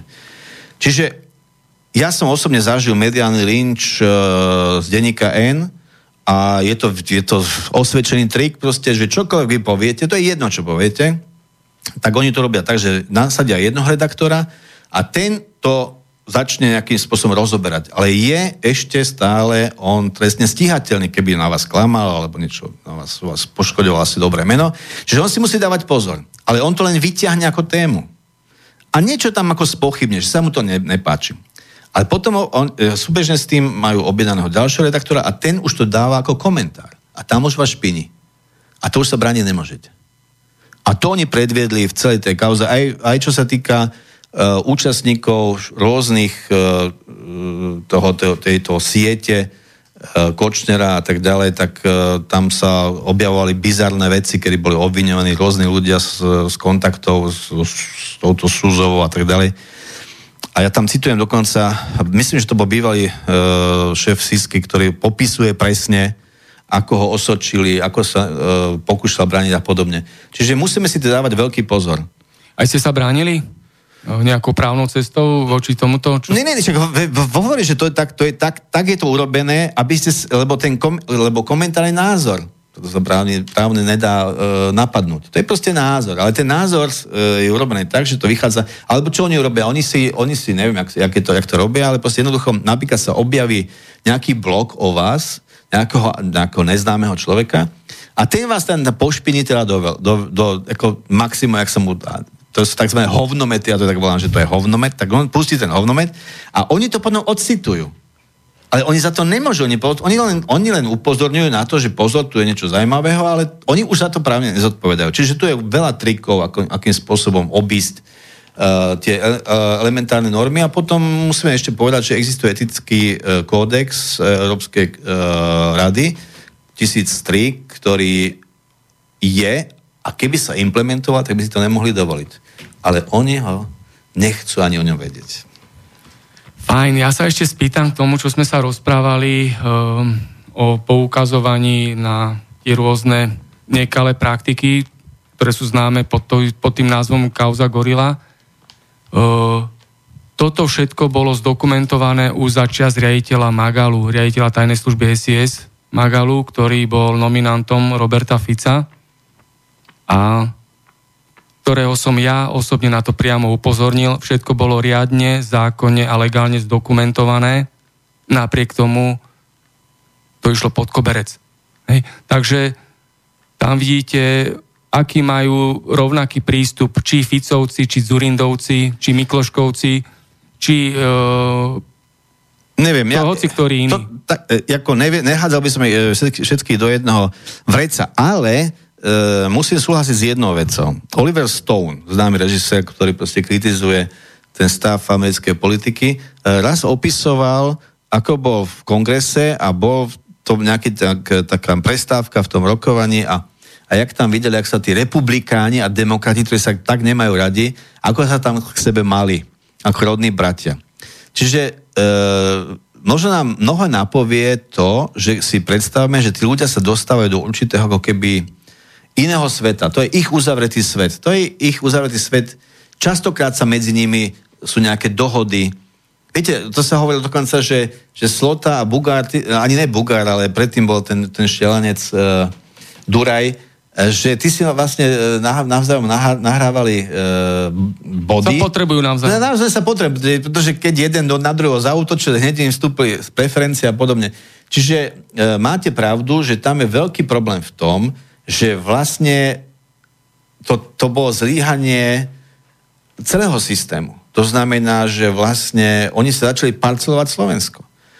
A ak by sa toto napadlo a začalo sa dokumentovať, začalo sa za to súdiť, tak kto by z nich ešte zostal? Veď to by išlo, to by išlo ako lavína. Podobne, myslím, že sa to stalo v Rumunsku, sa to stalo, podobné taká, taká lavína, keď po desiatky politikov zavretí. Uh, teraz sa proti tomu bránia, teraz prichádza, teraz prišla tá vláda, ktorá proste chce odstaviť tú prokuratúrku, ktorá toto všetko spustila, tú lavinu. Uh, v Taliansku sa stalo to isté. V Taliansku m- m- celá tá milánska uh, vrchnosť prepojená na, na uh, pé dva, pé dva bola uh, loža, loža, loža. To sú to je tajné, tajné spoločenstvo, no. Tak pé dva a tak ďalej. Takže ten prokurátor to dokázal rozkryť a oni išli až po istú hranicu. A potom toho samotného prokurátora, myslím, že začali obviňovať a podobne. A generálnemu prokurátorovi na Slovensku, Jaromirovi Čižnárovi, dôverujete? A ho čo si myslíte, ako si plní pracovné povinnosti? Tak ja som ho kritizoval a uvádzal som konkrétne príklady a myslím si, že Uh, že stav, ktorý tr- teraz tu máme, je, je taký, že vlastne existuje uh, ako keby taká predposratosť v zmysle, že len ne, na mňa nedúpte, len mi dajte pokoj a ja už to... Lebo to sú absurdity. Napríklad, ako je možné, že nejakí aktivisti, keď si za komunizmu som hovoril angažovaní, tak takíto angažovaní vylezú na... Uh, v Chladeľanskú väžu Jas, Jasovských Bohuniciach v jadrovej elektrárni, miesta najvyššieho strategického významu. Oni tam vylezú, robia tam skopičiny a on povie, že to nie je žiadny problém. Ako to, že nie je problém? Veď to by mohli teroristi. Rovnako by to mohli byť teroristi, mohli tam hodiť bombu, mohli niečo vyhodiť a tak ďalej. Tak prečo pán Čižnár rozlišuje medzi tzv. Dobrými teroristami, lebo sa správali teroristicky, a zlými teroristami, ak si to dovoluje? To je ako Kiska, ktorý hovorí, že sú dobrí fašisti a zlí fašisti. Áno, áno, áno, tak, no tak vidíte, tak má, má, máte, máte presne dobrý príklad. Myslím, že pán Kiska je krásny ukážka toho. Ja, viete, čo mňa to fascinuje jedna vec. Aj Kiska, aj Čaputová ma fascinujú v jednom. Ako tie dvaja môžu veriť tomu, že oni sú normálne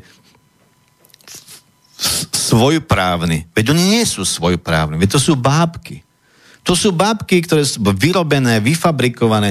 Zoberte si Kiska, však to je krásna ukážka amerického sna. Však keď v tej agentúre C I A, alebo kde, kto to vymyslel, vym, nemohol nič vstupidnejšieho vymyslieť než chlapca, ktorý proste si zarába, bývalý SZMák si zarába, e, tam upratuje na nejaké benzínke v Amerike a potom sa stane miliardárom a potom sa stane prezidentom Slovenska. Však čo to, keby to povedal niekto v takéto skratke, ešte predtým, tak sa všetci smejeme na do druhého dňa. Ale to sa stalo, pretože fascinujúce na tom je to, a dneska som hovoril s určitými ľuďmi z, aj z Národnej rady, aj z, z ministerstva, sme sa bavili, že ohromujúce, jak stupidný je príbeh e, pani Čaputovej. Veď to je absurdný príbeh. Veď tá pani e, nič úžasného v živote neurobila, čo sa týka skládky, tak tam ani poriadne nebola. Čo sa týka výsledku skládky, je protiekologický ten výsledok, samozrejme, bude to ešte horšie, než to, než to malo byť. Je to celé falošné.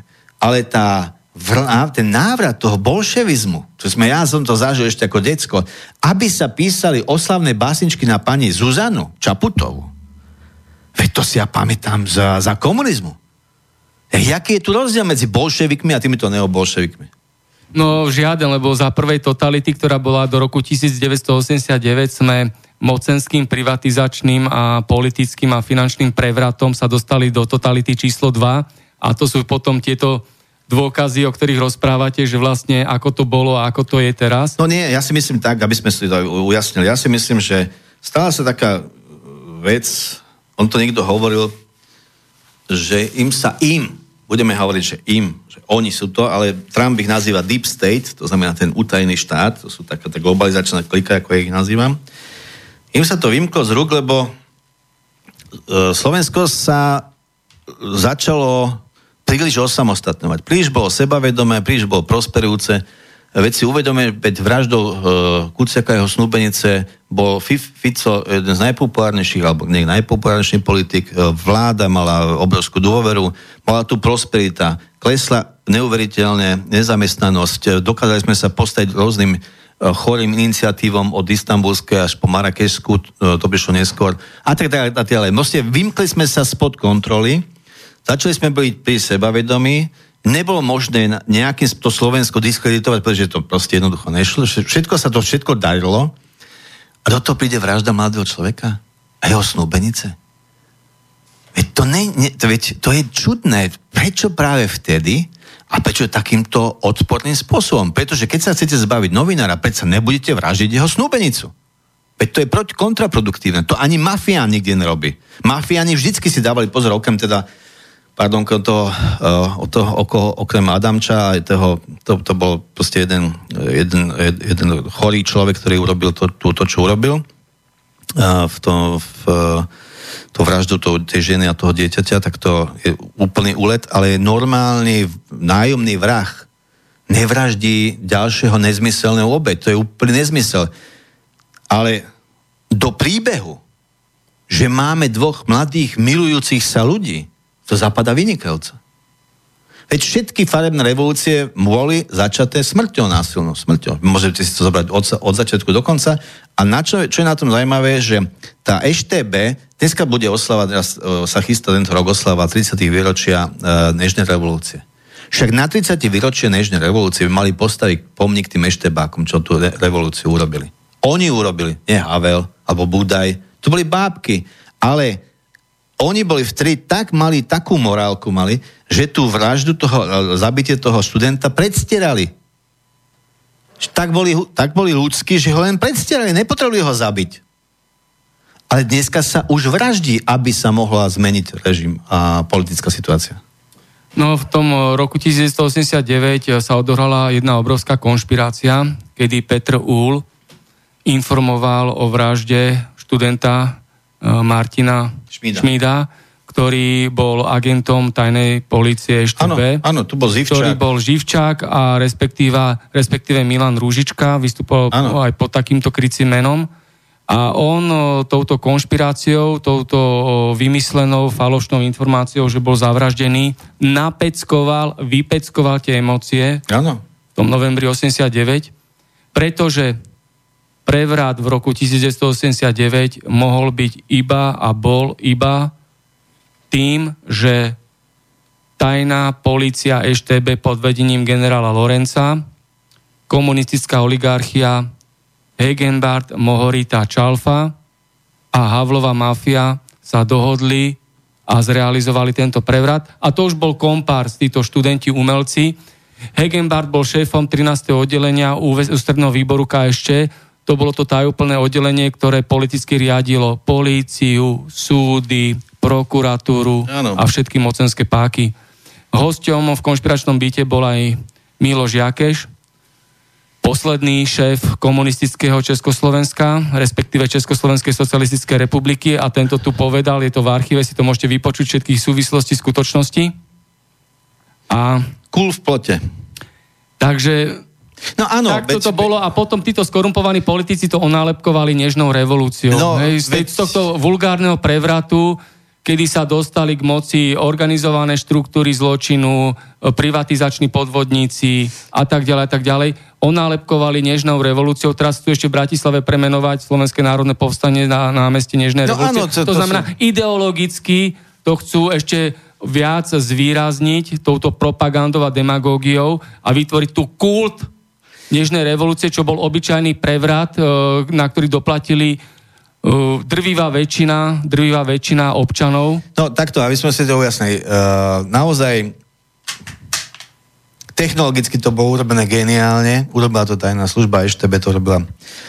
A určite aj generál Lorenz o tom vedel. Čo sa týka Jakeša, ten bol úplne mimo. To znamená, že čo on povedal, to, že to nič neplatilo, to znamená, že ten, celý ten aparát bol paralizovaný a nebol schopný sebaobrany, ale to už sa dlho, dlho, dlho pripravovalo.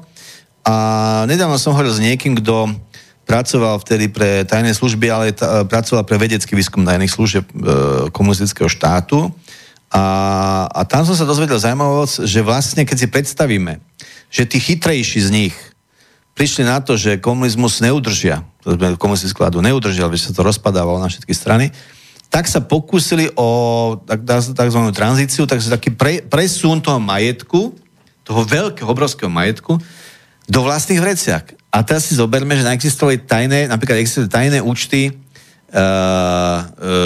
eš té bé v zahraničí, ku ktorým mali prístup len niekoľkí ľudia. A te, keď to padlo, padla kontrola. Nie, nie, niečo z najhlúpejších vecí, ktoré robil Havel a spol, bolo, keď rozpustili eš té bé, čo bola najväčšia hlúposť na svete, pretože politická časť toho bola len, myslím, na petine, alebo neviem, neviem, koľko toho bolo, ale veď tam bola aj hospodárska kriminálka, ktorá mala perfektne zmapovaných tých mafiózov. A tí mafiózovia, to je zaujímavé, František Mráz, ten financoval disidentov, aby zlikvidovali jeho hrozbu, že ho niekto, že či si ty si pamätali, tí, čo si naštudovali a pripravili na neho tie, tie, tie materiály a už mal byť zavretý, tak prišla tá novembrová revolúcia a on sa z toho dostal, lebo vyfinancoval, uh, podporoval tzv. Disidentov a uh, občianske fórum a podobne. Čiže dobre hovoríme o tom, že existuje taký ako tajný život vecí, tak existuje aj také pozadie týchto, týchto záležitostí a čím viac sa o tom hovorí, tým je lepšie. Uh, ďalšia vec, ktorú sa chcem spýtať je, pred dvomi rokmi boli zrušené Mečiarove amnestie. Kto je v base? No to je, to je dobrá otázka. Tak prvá vec, ktorá je na tom kuriózna, je toto. Tak proti tým amnestiám bojoval ká dé há, ak si pamätám, ká dé há to dávalo dvakrát do roka do parlamentu a neprešlo to. A teraz si predstavme, ja som sa na tom aj, aj Budaja pýtal, a tak vlastne on mi nikdy na to neodpovedal poriadne. Tak ako je to možné, že celé roky sa to blokovalo a nás príde Ján Budaj, Janko Budaj, povie to isté, čo bolo dvadsaťkrát povedané a naraz akože už, už to môže byť? No tak ja si myslím, že moc som to neštudoval, ale mám pocit, že tam muselo dojsť k nejakej e, dohode, že už je to bezpečné, takzvané. Jo, že už je to, buď sa to nedokáže už, alebo je to premlčané, alebo proste jednoducho e, došla chvíľa, kedy vlastne e, zistili, že už nemusia tomu odporovať.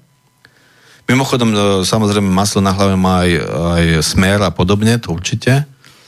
A keď naraz sa zistilo, že vlastne už... E, No veď, keď si zoberieme, veď všetko bolo jasné, veď svoj čas už, už krátko po tom, čo sa, čo prebehol ten únos, tak už krátko potom, asi do roka alebo do dva, bolo presne povedané, kto to urobil, aké auta tam boli, aké ešpezetky mali a podobne. Všetko sa to vedelo, a dneska sa to vie, a že s tým nepohli, to je len ukážka toho, že to za tým je nejaká politická nevôľa. A čo si myslíte o Kováčovom synovi, bývalého prezidenta, Kováč mladší? Čo je to? No tak uh, upratali ho do diplomatických služieb a čo s, ja som nejak, keď som písal nedávno, tak som naš, narazil na to, že uh, upratali ho niekam do, do, do istej krajiny a v tej, ist, v tej krajine uh, tento človek sa zapletol zase do nejakej nejakej kauzy nepríjemnej. No. A ako je možné, že takýto človek uh, môže pracovať v štátnych službách? Čo je toto za štát? Je tento štát demokratický, spravodlivý, slobodný? Ja by som to ako, asi tak nedramatizoval, tak demokraticky je to... Ale myslím teraz len ohľadne Kováča, Kováčovho syna. No on je demokratický, celkovo... až, kam sa, až kam sa dá tá demokracia potlačiť ďalej. Keď už teda hovoríme o tom, že či kto môže, čo môže, ako môže, tak ja sa pýtam, ako môže nejaká pani Olga Pietruchová v ktorá viedla lživú kampaň, každá piata žena týraná, lživá kampaň, ktorá je ako dokázateľne lživá, je generálnou riaditeľkou nejaké sekcie o rodiny a rovnosti a takýchto veciach. To je, však to je ako keď dáte capa záhradníkom. Tak ako, tak keď jeden aj druhý, no bohužiaľ. Budeme pokračovať ďalej, máme telefonát. Nech sa páči, zo št- Bratislavského konšpiračného bytu. Tu je Peter z Kasusbeli, Maťo, pozdravujem ťa. Pán Murín, mám na vás otázku, čo sa týka Kuciaka. Všetci vnútorne cítime, že to bolo, že to bol pokus vyvolať Majdan. Respektíve, prečo sa stále doteraz nevyšetrilo oficiálne to, čo sa udialo, alebo kto ho zavražil, alebo akým spôsobom to bolo urobené. Je to zmyslom nakoniec upratať niekam dostratená, alebo aký to má zmysel? Alebo naozaj nikto nevedia vyšetriť? E, výborná otázka. Veľmi pekne vám ďakujem za to, že ste tú otázku položili, pretože skutočne to aj mňa trápi. Zamýšľam sa nad tým aj v tejto knihe, to Rusko versus Kočner, Dvojhra bez pravidiel. No, viete, čo je na tom ešte zaujímavé? Všimnite, neviem, či ste si to všimli. E, tak... povedané, kto priviezol, kto strieľal, kto odviezol a tak ďalej, tak ďalej. A teraz si predstavte, že človek, ktorý bol označený za šoféra, vyšiel by z toho relatívne malým nejakým trestom a tento človek sa ide hlásiť, že on bol strelec a potom popisuje streľbu v rozpore s, s, o, s o súdnymi znalcami? Tak mne sa zdá, že tu niekto zaplieta, niekto to tam zaplieta, niekto to chce zapliesť. Presne ako vy si myslíte, tak, takisto aj ja si myslím. Ja s vami súhlasím, mám že je to podozrivé.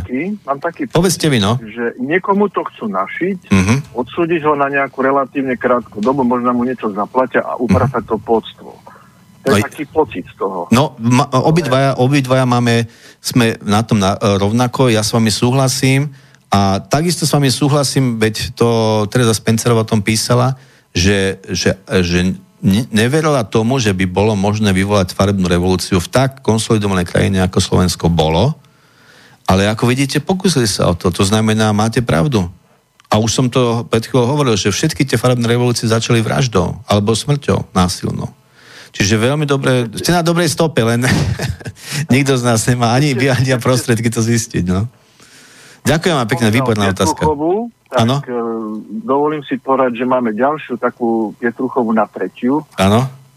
Volá sa, tuším, Nicholsonová. Áno, áno. Tuším, ale volá sa Nicholsonová. Áno. Ju spravili na prvýkrát hlasovaní šéfkou sekcie pre prácu a zamestnanosť, alebo niečo takého. To je, to je ako...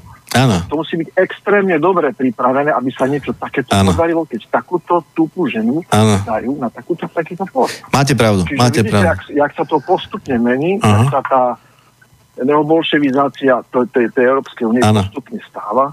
Ináč mimochodom, dobre, keď si na to narazil, keď si spolu uvedomíme, kto dneska šéfuje, už pomaly odchádzajú samozrejme, Európske spojenej Európe, to sú väčšinou bývalí študentskí vodcovia. Alebo ľudia, ktorí boli v tých revolučných časoch, boli lavičiari. A oni si v tichosti ako prešli na túto pozíciu tých už konsolidovaných politikov, ale zase do, vyťahujú tie neobolšovické vlastne idej. Čiže áno, má, máte, máte, ste na dobrej stope, no len, len no, aby sme no, sa raz dozvedeli. Ale pomaličky sa deje, deje sa kult zmeny mládeže, ano. kde majú stále väčšie roztrhané nohavice, ano, ano. potetovaní, na hlave ano. majú muži už len takú kefu, ano, miesto ano. vlasov. Ano. A stáva sa to normálne. Človek sa obzrie okolo seba a za chvíľku ide viac potetovaných a nepotetovaných. Potetovanie škodí zdraviu, vieme, lebo, lebo človek dýcha nejakými desať až pätnásť percent kožou. Jo, jo. Čiže a to, a toto je extrémne... Ne- Ale viete čo, ešte jednu vec, dobre, keď ste za toto začali, tak ešte jednu vec, čo som dneska hovoril s jednou diplomatkou, ktorá prišla na, na zaujímavý záver, že všimnite si, že teraz je taká veľká, ako vždy prichádzajú také tie veľké vlny a slogany a jedna je inklúzia. A inklúzia v školstve znamená, že skutočne naozaj polodebilných žiakov chcú dať do normálnych škôl a s absurdnou myšlienkou, že tí dobrí potiahnú tých horších, čož samozrejme opačne. A táto diplomatka na to hovorila, veď je to jednoduché, oni chcú, aby sme boli všetci polodebili. Takže... takže... Chcú, zmiešať, chcú zmiešať sedemdesiat I Q zo sto I Q a vznikne nejakých deväťdesiatpäť. Áno. a tá bude pracovať viac, aj keď neviem, čo im chcú dať robiť, lebo nemyslím si, že majú nejakú jasnú koncepciu pri tej robotizácii, tom všetkom. Nevedia, ako to dopadne, ale skúšajú to nejakým takýmto trendom. Áno, ja si myslím, že skôr ide, ide o to, aby boli ľudia manipulovateľní. Európy, áno, presne tak. Európa vyzerá, že evidentne na tom najlepšie, čo sa týka premýšľania, a to je zlé. Áno. Dobre, ďakujem za otázku, bolo to vynikajúce. Ďakujem, rád som vás počul. Pozdravujem, ahoj Maťo. Všetko najlepšie. Ahoj. Medzi tým došli dve poštové správy do konšpiračného bytu. Prvá je: Dobrý deň, pán Gustáv Murín napísal päťdesiatjeden kníh. S pozdravom Mirka Večerová. Mirka, ste veľmi blízko. Ak nikto nebude e, bližšie, tak sa vyhrala. Tak a druhý mail je od poslucháča Petra, ktorý napísal: Dobrý deň, pozná váš hosť analytika Piakina? Prípadne, čo si o ňom myslí? No, e, nepoznám, respektíve takto. Keď e,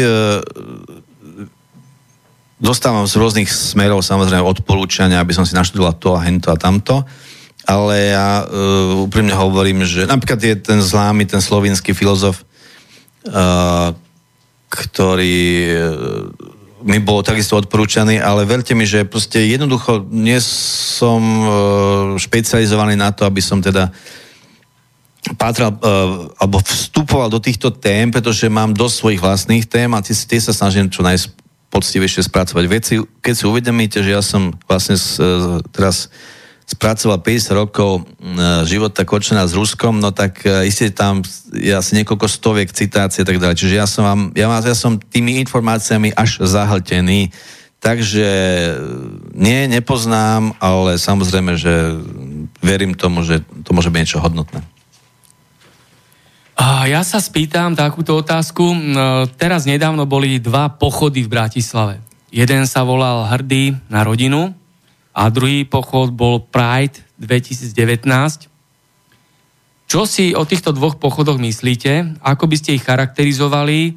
A čo signalizujú tieto dva pochody o stave spoločnosti, o tom, kam sa uberá vývoj tejto republiky? No, je to trošku širšie, pretože e, ak si uvedomíme, čo, čo bol Berlín pred nástupom nacistov, samozrejme po tých excesoch komunistov, komunistov, tak si všimneme, že táto doba sa veľmi podobá na dobu tesne pred nástupom Hitlera k moci a vyznačuje sa slovom, ktoré sa hovorí dekadencia. Dekadencia je stav, kedy spoločnosť je príliš, alebo určitú dobu je v pros- prosperite, ne- nerieši také existenciálne problémy, základné existenciálne a existenčné problémy a tým pádom dostávajú sa do popredia extrémy. Podľa mňa feminizmus je totalita, totalitná ideológia, ktorá je absolútne chorá a samozrejme roz, rozkladá štát a, a, a rodinu, takže ne, nepatrí, nemala by patriť do našej výbavy, ale bohužiaľ teda je pretlačená najhlúpejšími možnými politikmi, ktorí si to pletú feminizmus s ochranou žien, to je úplne niečo iného. Všimnite si, že neoliberalizmus prišiel s niekoľkými absurditami typu: zvieratá sú viac než ľudia.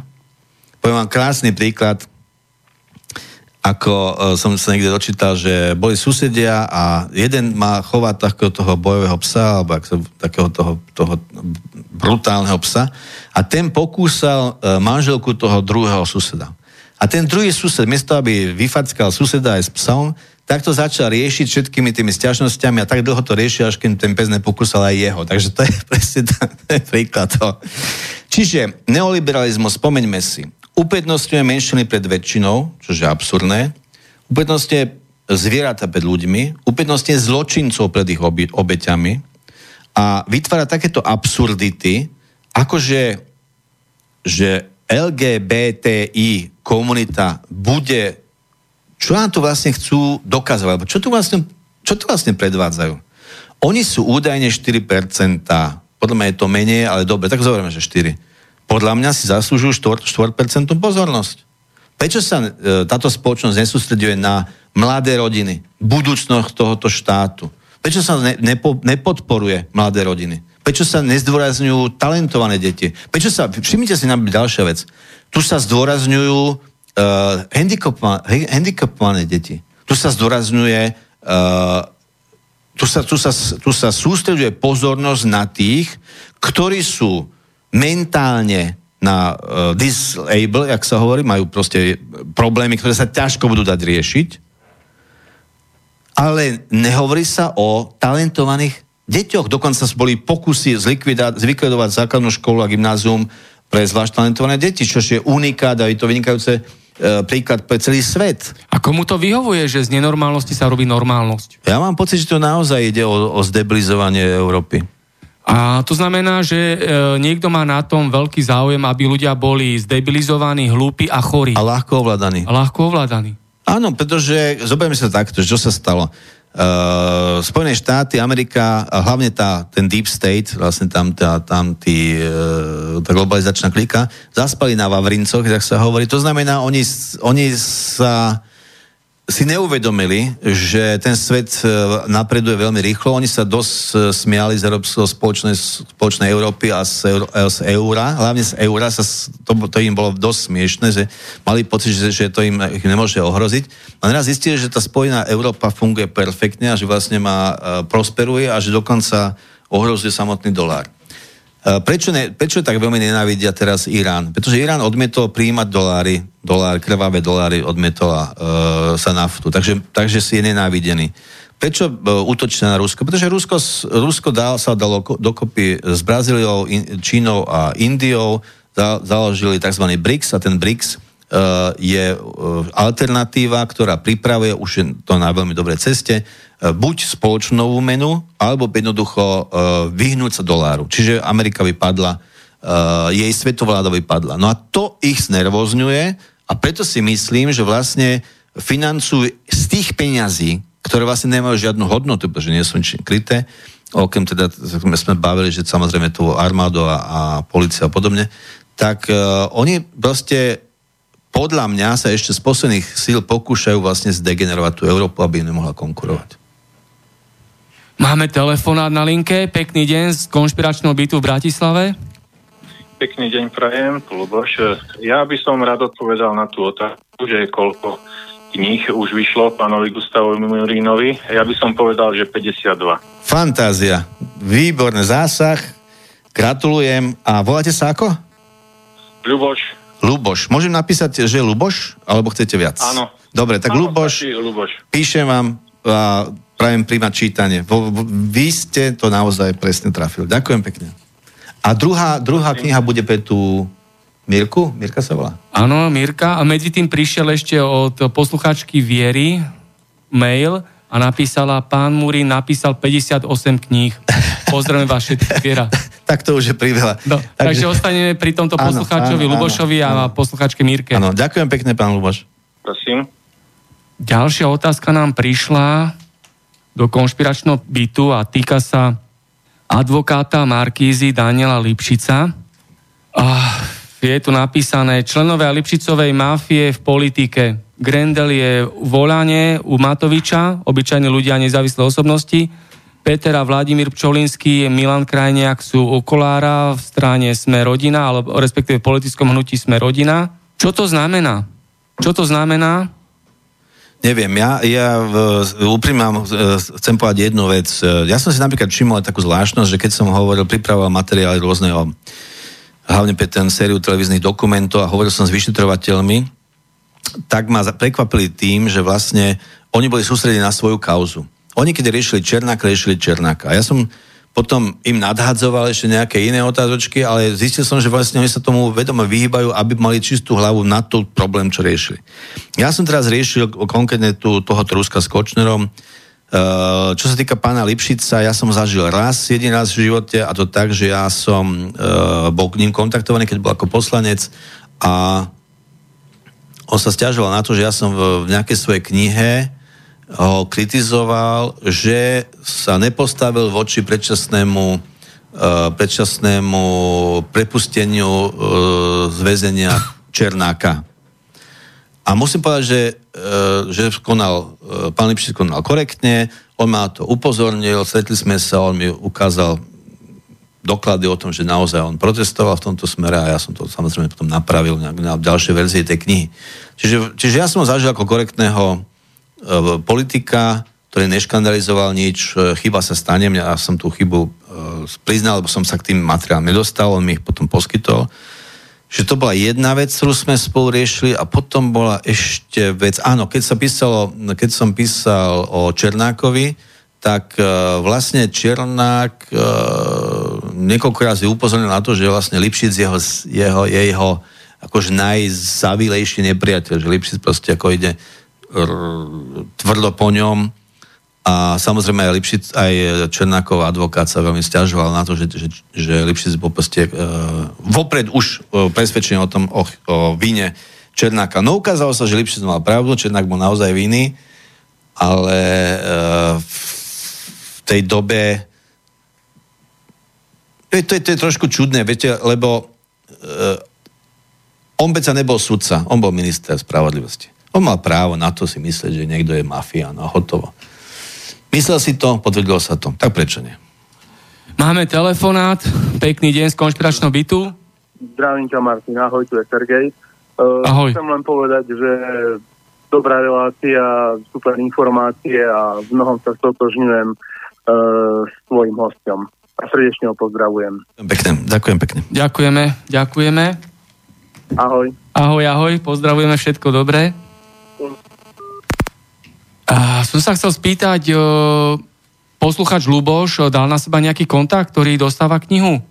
Je, to nie, ne, to nie, nie, nie. Mali by sme ho teda nejak vyzvať asi. No, ne, ne. Tak, uh, je to tu. Pripične. Bude v štúdiu je... Bratislava táto, no. telefón, tento, táto kniha pre... Tak treba dať telefón, a, lebo telefón vlastne je. On má telefón, tak zavolá. No, môže zavolať nie na vlastne. Telefónne číslo, na moje telefónne číslo nula deväť nula osem, jeden dva sedem, osem nula dva. A ja sa s ním dohodnem, kedy, ako si prevezme knihu. A ešte tam máme tú Mirku? A Mirku, Mirku, tá si príde do štúdia pre túto knihu. A jak sa volá celým menom? Zistíme. Mirka? Mirka Večerová. Mirka Večerová. Dobre, tak Mirka, píšeme. No ešte som tu narazil na jednu zaujímavú vec, keď sme hovorili o tom Černákovi. Kom, e, spojenie medzi Ruskom a Černákom. Veď on je obvinený vlastne z vraždy Volcovej. No, tak tak to je zase jedna veľká kauza. Keď si predstavíme, že je to tak, že logicky prečo by, čo by Rusko mal z toho, ako systém Bachreda, to sa, áno, to sa podarilo, to sa e, vtedy Steinhobelovi podarilo, že s pomocou Sikoriek a ďalších zlikvidovali proste osobu, e, objavil sa tam notár, ktorý to potvrdil, čože je absurdné. A nakoniec ten podiel e, zmiznutej osoby prešiel na, na mafiána. No tak dobre, tak to bol prípad Bachreda.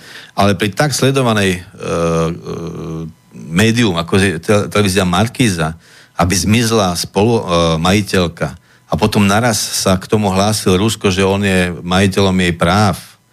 Ja si neviem predstaviť, že, že, že čo sa absurdituje toto, keď si uvedomíme jej rodinu. Keď si uvedomíme, že vlastne vklad Volcovej išiel cez Deutsche Bank, najväčšiu banku Nemecka, že by... A, a generálny riaditeľ, to som zistil vďaka tejto knihe, generálny riaditeľ Deutsche Bank, najväčšej banky Slovenska, e, Nemecka, bol bratom manžel, manžela Volcovej, že by to Nemecko sa neozvalo, že zmizne Volcová a Rusko začne sa tvrdiť, že to je jeho. Veď to je celé tak vykonštruované a tak absurdné, že e, naozaj ja som v tom prvom momente vážne zapochyboval, či naozaj Černák si zase nechce robiť popularitu, lebo on, on je na, na tomto dávko, dávkovo závislý, na tom, že on sa chce vycapovať v tých médiách. No ale potom vyšlo svedectvo toho e, jeho komplica a A ten hovoril niečo, čo ma zaujalo, keď hovoril, že na tom súde, že pán Rusko, že, že on, lebo Rusko povedal, že len blázon by si objednal vraždu Volcovej. A on hovorí na to, uh, veď áno, vy ste bol blázon. On bol arogantný, Rusko bol v tej dobe arogantný, mal pocit, že, že je uh, nepostihnutelný. Či si objednal, či si neobjednal. Mne sa zdá, že, že to je vlastne postavené na vode. Ale rozhodne to hovorí niečo o tej dobe. A hovorí to aj o tom, že Rusko päťdesiat Černákovi vychádzal v ústretí, on mu robil obrovskú propagandu. Veď to je hanebné, on dal Markízu do, v podstate do služieb mafie. To je pravda. Máme telefonát na linke, pekný deň. Dobrý večer, zdravím do studia, díky moc za krásnou relaci. Doufám, že mi dobře slyšíte. A já spíš se chtěl vyjádřit jenom k té otázce toho zdebilňování národa a některých dalších, které byly zmíněný. Výbornou relaci jsem slyšel od pana Petera Staňka, což je uh, poradce v současné době pro slovenskou vládu v otázkách bezpečnosti a vývoje a tak dál. Mluví o čtyři nula, mluví o tom, jaký jsou plány, mluví o energetice. Vždyhle doporučuji, je to komplexní, během dvou hodin člověk má přehled, tak tam je jasně daný, že debilní no, lidi jsou jednodušeji ovladatelní, protože s tím pánem, když získáme čas, tak nebude, lidi, kteří nebudou dostatečně vzdělaní, nebudou přemýšlet a budou dělat to, co jim bude navrženo. Áno, správne. Súhlas, súhlas. Takže takhle jsem chtěl nabídnout, že zrovna to ke mně přišlo nedávno, během minulého týdne, teďka dělá, dělá různý vystoupení a přednášky, tak jenom takhle. Dobre, ďakujeme za zajímavý tip. Ďakujeme a pozdravujeme z Bratislavy, všetko dobré. Medzi tým došla ďalšia, ani nie otázka, respektíve taký komentár do štúdiovej pošty v konšpiračnom byte. Na to som sa chcel aj spýtať ja, a však potom to rozviniem, ale poslucháč Peter píše: Dobrý deň, mám otázku na pána Murína. Čo si myslí o Nicholsonovi v spojitosti s vraždou Kuciaka a jeho priateľky? Pritom je už dnes viac ako jasné, že Nicholson je agentom britskej tajnej služby em i šesť či americkej tajnej služby C I A. No tak samozrejme, ja o tomto nič neviem. Tom Nicholson, čo si o ňom myslíte? No, čo sa týka týchto agent, tak to podozrenia, že agentom toho... No, prvý prišiel s tou gorilou, behal po Bratislave so spisom gorila. No, ne, gorila. Tak uh, ukončíme najprv jednu vec. No proste ja uh, nič o tom, no, o tom, že či agent, nie agent, o tom nič neviem. Ale čo je na tom zaujímavé, je toto. Uh, on sa dostal k, k spisu gorila, ale miesto, aby splnil svoju normálnu novinárskú povinnosť, to znamená spracovať, zo, zo štyristo strán urobiť povedzme stodvadsať strán, vydať to ako knižku alebo na seriál novin, e, v novinách a tak ďalej, tak e, on za záhadných okolností e, s tým pobehol asi dva alebo koľko rokov po Slovensku, mal to stále v kapse a e, chodil s tým akože e, provokovať rôznych politikov. Dopočul som sa, neviem, či je to pravda, že Radičová v tej dobe mala ako premiérka e, nejaké správy, alebo si sa ho považovala tiež za agenta, takže ho s ním odmietla komunikovať. Skrátka, dobre, je to istým spôsobom záhadný fenomén, pretože keď si uvedomujeme, že sa sem objavil ako učiteľ angličtiny a potom naraz sa stal odborníkom na mafiu a navyše ešte on používal slovník, ktorý teda už dávno sa u nás nepoužíval, on používal taký, taký drevorubačský slovník, ktorý teda musím povedať, že nie je úplne e, s kostolným poriadkom a už teda naši, naši novinári už ho prestali používať. Tak to je jedna vec. Druhá vec je ešte zaujímavejšia. Spomeňme si na článok Kuciaka, kvôli ktorému mal byť zavraždený. Údajne, to tvrdí žltá tlač. Ten článok v skutočnosti napísal e, novinár plus sedem dní, rok predtým, myslím, že vo februári, a odmietli mu to publikovať. On napísal kompletný článok o tom, aké je prepojenie talianskej mafie a týchto všetkých e, fondov a podobné veci. To znamená, ten článok existoval. Kuciak ho nepísal. Kuciak ho ale mal overiť a oprášiť. A dostal sa od toho novinára, čo v tej, pre tú plusku, čo to napísal a odmietli mu to vydať, on bol z toho dosť nešťastný, tak e, sa potom dostal cez Nicholsona ku Kuciakovi.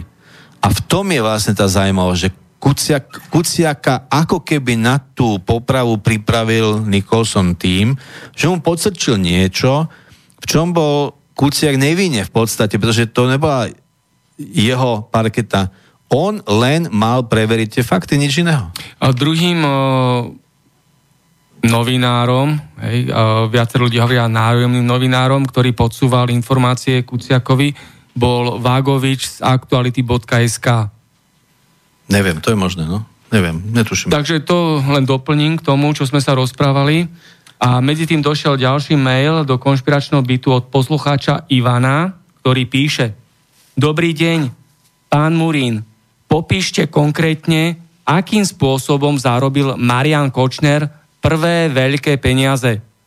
Pomenujte jeho spolupáchateľov a ľudí, ktorí mu pritom pomáhali. Poslucháč Ivan, takto sa pýta. Poslucháč Ivan, dovolte, aby som vám povedal presne. Momentík, momentík, momentík, ja vám to poviem. Pán Ktorá pán... strana to je v knihe? Ja práve to hľadám. V tejto knihe to máte pomenované. Presne aj s konkrétnymi spoluvinníkmi a je to na strane, počkajte, Technopol, Technopol. No niekde na začiatku tejto knihy, teraz tu je to chvíľku, neviem nájsť, ale proste v knihe, ktorá sa volá Dvojhra bez pravidiel, Rusko versus Kočner, je presne popísané aj apelácia, ktorá bola v parlamente na túto tému, aj e, tá amnestia, ale to je milosť udelená e, e, pánom Kovačom starším a máte tu aj, e, ako to vlastne tí dotyční dopadli a čo všetko v tom bolo. Navyše ešte, a to, to vám môžem povedať, neviem, či to viete, možno, že málo ľudí to vie, ja som si to teda overil, mo, mám to potvrdené od... E, súdu, že tú kauciu, ktorú skladal prezident Kovač za svojho syna, tak tá kauzia údajne bola ukradnutá jednej rodine z východu, z východu Slovenska, ktorá sa na tohoto pána Kovača obrátila, myslím, v dedickom konaní. Dedickom konaní. On slúbil, že v tom smere niečo urobí a naraz oni zistili, že vlastne tie peniaze boli použité na tú kauciu. A mám to podľa od toho súdu. Ten súd ja neviem, ako dopadol ten súd, ale zrejme tým, že zomrel Kovač starší, tak skončí, ale ten súd naozaj prebieha, mám to potvrdené. Áno, ja to môžem potvrdiť, tá pani tu bola v konšpiračnom byte, konkrétne sem prišla, robili sme reportáž o tom, zdá sa mi, že to bolo niekedy minulý rok, je to v archíve na stránke Slobodného vysielača. A je to veľmi vážne. Áno, veľmi osobne vážne sem prišla tá pani, vydala tu svedectvo, doniesla tu aj množstvo listinných dôkazov, rôzne fotografie, dokumenty. Potvrdzujem to, čo ste povedali. No a tá, tá prvý z veľký zárobok Kočnera je od strany tridsaťpäť tejto knižky, takže odporúčam knihu. A viete, keby Kočnera vtedy nepokryl pán Kovač starší, tak by sa ten vagabún za to zodpovedal a dneska by sme neboli v takých uh, srágolinách, ako sme. Myslím si ja. Je to smutné.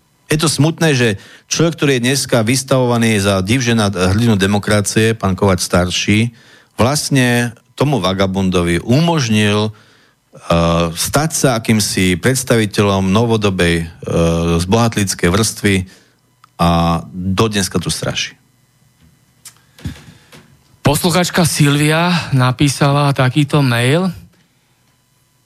Ani po dvadsiatich šiestich rokoch fungovania samostatnej Slovenskej republiky nie je postavená diaľnica medzi Bratislavou a Košicami.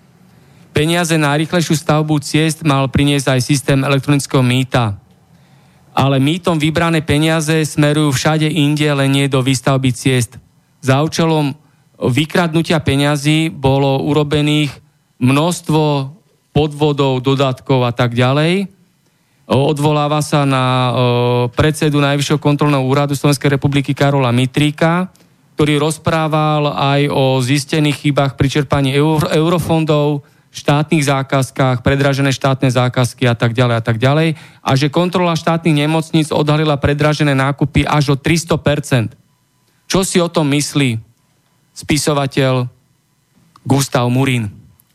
Pýta sa poslucháčka. No tak... Na čo to si... poukazuje takéto stavy? Veď ste si sama, sama ste si odpovedala. No, ja som práve dnes hovoril s jednou významnou osobou, ktorá uh, je zo Srbska, hovorila o tom, ako to vlastne prebieha v Srbsku. Uh, už sme si povedali, že celá dnešná revolúcia bola urobená preto, aby sa určité peniaze preliali z tých uh, oficiálnych uh, komunistických fondov do, do sú, súkromných rúk. A od tej doby uh, tu máme vlastne tú chorobu toho strkania tých verejných peňazí do súkromných e, vrecák. To sa nedá vyriešiť hneď a rýchlo, pretože e, to súručenstvo takýchto ľudí, ktorí si navzájom takto e, nadbiehajú a pomáhajú, e, je veľmi pevné, ale ako ste si určite už všimla, tak e, v prípade pána Bašternáka už e, spadla klec, jak sa hovorí v Čechách. Pán Kočner, ktorý v fungoval na tomto, na tejto pokrútenej morálke, teraz čelí mnohým obvineniam. Čo sa týka Ruska, Rusko bol skôr taký chytrák, ktorý sa vlastne zjavil a mal jeden veľký vzostup a veľa pádov, ješ až neuveriteľné, koľkokrát Rusko padol na hubu a, a stále sa tvári ako riaditeľ Zemegule. Čiže máte pravdu, áno, dobre ste to odhadla a viete, všetko sa to zmení v okamihu, keď bude politicky výhodné odhalovať korupciu a nežiť z korupcie. A kedy sa to stane? No, to je dobrá otázka. Tak ma zvolte prezidentom, ja, ja vám to potom poviem. Neviem, naozaj neviem, nechcem byť zlým prorokom, ale myslím si, že to je evolúcia. Ne, ne, nejde to, neverím na revolučné zmeny, ale evolučné zmeny v tomto smere. A tým pádom neverím na slušné, tzv. Hnutie slušného Slovenska. Myslím si, že to bolo e, vyfabrikované umelo, mnohí ľudia toto natiahnutí ani netušili, čomu slúžia. No a ten puč sa nevydaril, pán Kiska, podľa mňa e, tie súdy by mali prísť, mali prebehnúť s ním, objavujú sa nové a nové kauzy, v čom mal prsty, no tak e, pevne verím, že sa nám nezaš, nešvári politickú scénu tými žalúďmi, ak dal tú, tú, tú stranu žalúdi, tak dúfam, že, že na to doplatí konečne, respektíve, že ho do, tá spravodlivosť dostihne. No. no, to znamená, že stav okolo Kisku je obrazom diagnózy stavu štátu. Pretože človek s takýmito prešlapmi a takýmito uh, diplomaticky poviem prehmatmi si chodí po slobode a ešte tu balamutím, medializuje uh, politikárči. A je, ale pozor, on je líblingom žltej tlače. Ako je to možné? Komu to vyhovuje? No, lebo ten, ten, ten deep state, tá globalizačná klíka potrebuje bábky, ktoré sú bez vôle, ktoré proste sa podriadia. Navyše ešte, čím, čím majú viac mäsa na hlave, tým sa ľahšie manipulujú. Čiže ja si myslím, že vlastne tu, je, tu ide o jeden veľký pokus urobiť zo Slovenska banánovú republiku. Ja tvrdím, že napriek všetkému, čo sa vyčíta Robertovi Ficovi a strany Smer, to bola jedna, jediná štátotvorná strana, ktorá naozaj dovedla to Slovensko tesne pred Kuciakovou vraždou a jeho snúbenice naozaj na, do vynikajúcej pozície. Čiže niekomu to nevyhovuje, potrebuje namiesto toho nasadiť takéto bábka, ako je Kiska a pani Zuzana. No a bohužiaľ máme tu dneska básničky o, o, už, o úžasnej Zuzane a, a vracal sa nám bolševizmus. No, Čaputová, na tom sa asi zhodneme, že je štvrtinová prezidentka, pretože necelá štvrtina ľudí jej dala súhlas vo voľbách, pretože väčšina ľudí bojkotovala voľby, respektíve nebola voliť. Ja by som, tak, ja by som povedal takto, že ja by som, ja by som rád rešpektoval rozhodnutie kohokoľvek, keď je to právoplatné, tak prečo by som to rešpektoval, ale tá hrôza z toho, že nám tu niekto zmasíroval, doslova mediálne zmasíroval tých ľudí, nakládaním ich somariny, urobili z nich, z, z, z, ona nie je ani osobnosť pre Boha živého, veď to je jedna prostá de, žena, ktorá sa akurát má pekný hlas a trošku lepšie vyzerá, no tak je to otrasná manipulácia. A boli tu spravodlivé a slobodné voľby? To, sú, to, by som, no, zase, to by som ako nepochyboval. Boli to spravodlivé a slobodné voľby? E, Áno, nie, odpoveď. So, e, Ja, ja nepochybujem o tom, že prebehli všet, podľa všetky regulí, či sú spravodlivé. Mali všetci rovnakú štartovacú čiaru, keď tu médiá a politické mimovládky takto ovplyvňujú verejnú mienku? No je to tak, že oni tu vlastne využili ten trik, že vlastne toho mistríka nasadili ako, ako prvotného e, jazdca, tým pádom zdvojnásobili jej prostriedky na jej kampaň, pretože vlastne mistrík je to ako keby rozbehol a ona potom už dobehla v tom jeho e, háku, ako sa hovorí v cyklistike, veď dneska Sagan, dúfam, zase niek, niek dobre dojde do cieľa. Čiže e, použili všetky triky na to, aby presadili takúto bábku za prezidentku. A to sa im podarilo. A je to ohromujúce. Ja sám som bol šokovaný s tým, že ako je vôbec možné niečo takého dosiahnuť, ale za, zrejme evidentne Tá, tá súhra tých, tých uh, zlomyselných médií, diskreditačne nasadených médií, žltej tlače, ktoré tu máme, s tým zahraničným kapitálom naozaj spôsobuje takéto bizarnosti. Máme jedenásť minút do konca a tri otázky. E, prečítam prvú otázku od poslucháča Igora, e, ktorý nám píše: v prvej časti dnešného konšpiračného bytu ste spomínali e, Lipšica, jeho autonehodu, že je právoplatne odsudený. ale on úmyselne porušil dopravné predpisy, čím spôsobil dopravnú nehodu, pri ktorej zabil človeka. Keďže úmyselne porušil dopravné predpisy, v príčnej súvislosti bolo usmrtenie človeka.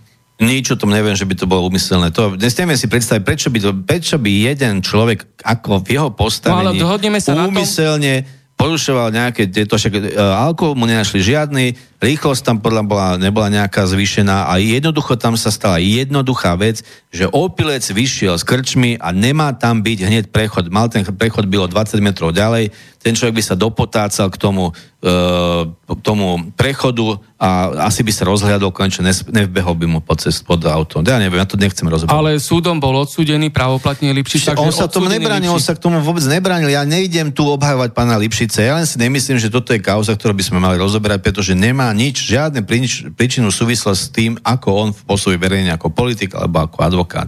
Jednoducho stala sa mu takáto vec, ktorú určite to nie je nadšené, stalo sa jedinému, stalo sa to viacerým, aj známym športovcom, aj známym showmanom a koniec koncov pán Labuda tiež bol v takejto, v takejto hroznej tragédii. Nikoho to neteší a neverím tomu, že by to bol na schvál, určite nie.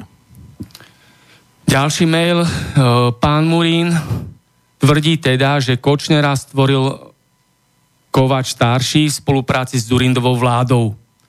To je jedna otázka, sa pýta posluchač Ivan. A druhá otázka, ako je možné, že Kočner je vo väzbe a jeho hlavný spolupracovník a spolupáchateľ pán Haščák je nedotknuteľná osoba? No k prvej otázke, uh, ja netvrdím, že, že Kovač starší ho stvoril, ale tvrdím, že ho, že ho podporil v jeho zločineckom keď ho zločineckej kariére, že ho vlastne istým spôsobom ubezpečil, že, že je beztrestný a tomu dal krídla na to, aby páchal ďalšie svinstva. Čo sa týka prepojenia Kočnera s Dzurindovou vládou, o tom nič neviem. A čo sa týka tej, tej druhej otázky, tak uh, verte mi, že ja mám pocit, že teraz je to veľmi dobre rozohrané na tom súde, aj tá prokurátora je pomerne šikovne postupuje, a že možno sa dočkáme ešte veľkých prekvapení, pretože aj, aj Bašternák bol nedotknutelný a vidíte, ak to dopadlo, Kočner bol nedotknutelný, vyzerá to s ním zle.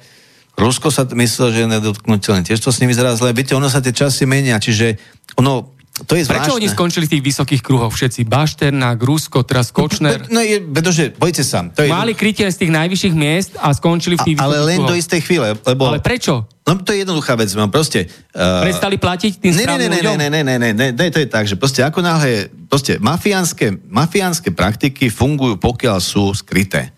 Pokiaľ sú skryté a verejnosť o nich nevie, tak je ľahšie ovplyvňovať čokoľvek. To znamená, dá sa niečo stopiť, dá sa niečo zabudnúť, proste sa to nerieši a nechá sa to proste vyšumieť.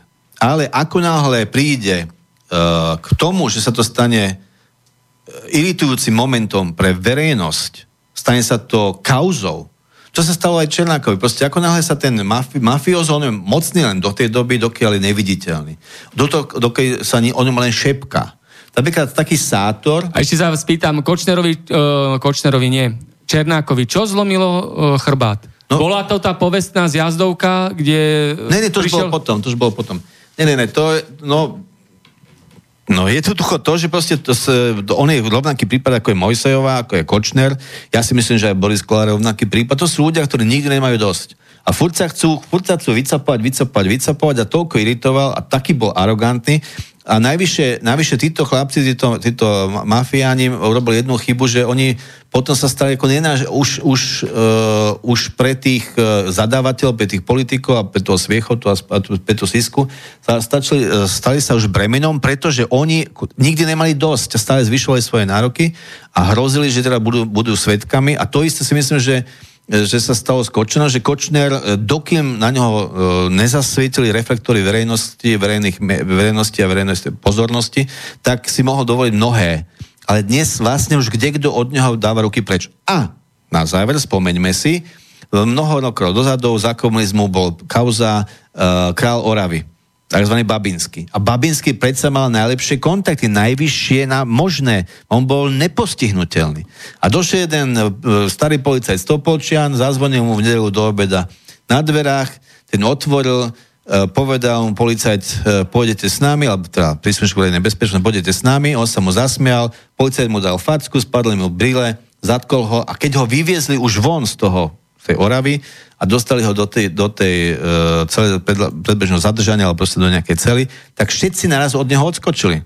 To znamená, to je isté prípad Kočner. Kočner mohol fungovať len do tej doby, kým do toho nezačal istým spôsobom zaťahovať ostatných a tí všetci od neho odskakujú. Čiže ja som presne presvedčený, že sa ešte dočkáme prekvapenie a uvidíte, že meno Haščák ešte budeme počuť. Tak to je zaujímavá prognóza. Máme posledné štyri minútky do záveru. Záverečné posolstva, slova. Ja sa spýtam, ako odhadujete, koľko bude trvať ešte súdny proces s Kočnerom, kým tam bude právoplatný súdny rozsudok? A čo ešte na záver poviete o svojej knihe, ktoré ste doteraz nepovedali? No ja si myslím, že tak jednak to hlavné pojednávanie je len niekoľko dní, čiže asi do dvoch týždňov budeme vedieť, čo s tým, čo sa, ako, ako to bude ďalej, ale mne sa zdá, že vlastne je to dobrým smerom a ako náhle sa objavila e, taká prekvapujúca nová, nový dôkaz, ako je tá piata zmenka a aj keď neprijali tú korešpondenciu medzi Kočnerom a Ágom ako súdny dôkaz, zase istým spôsobom to prinieslo nové svetlo, takže pevne verím, že to sa do dvoch, troch, troch týždňov nejakým spôsobom vyvrbí, uvidíme, čo bude ďalej.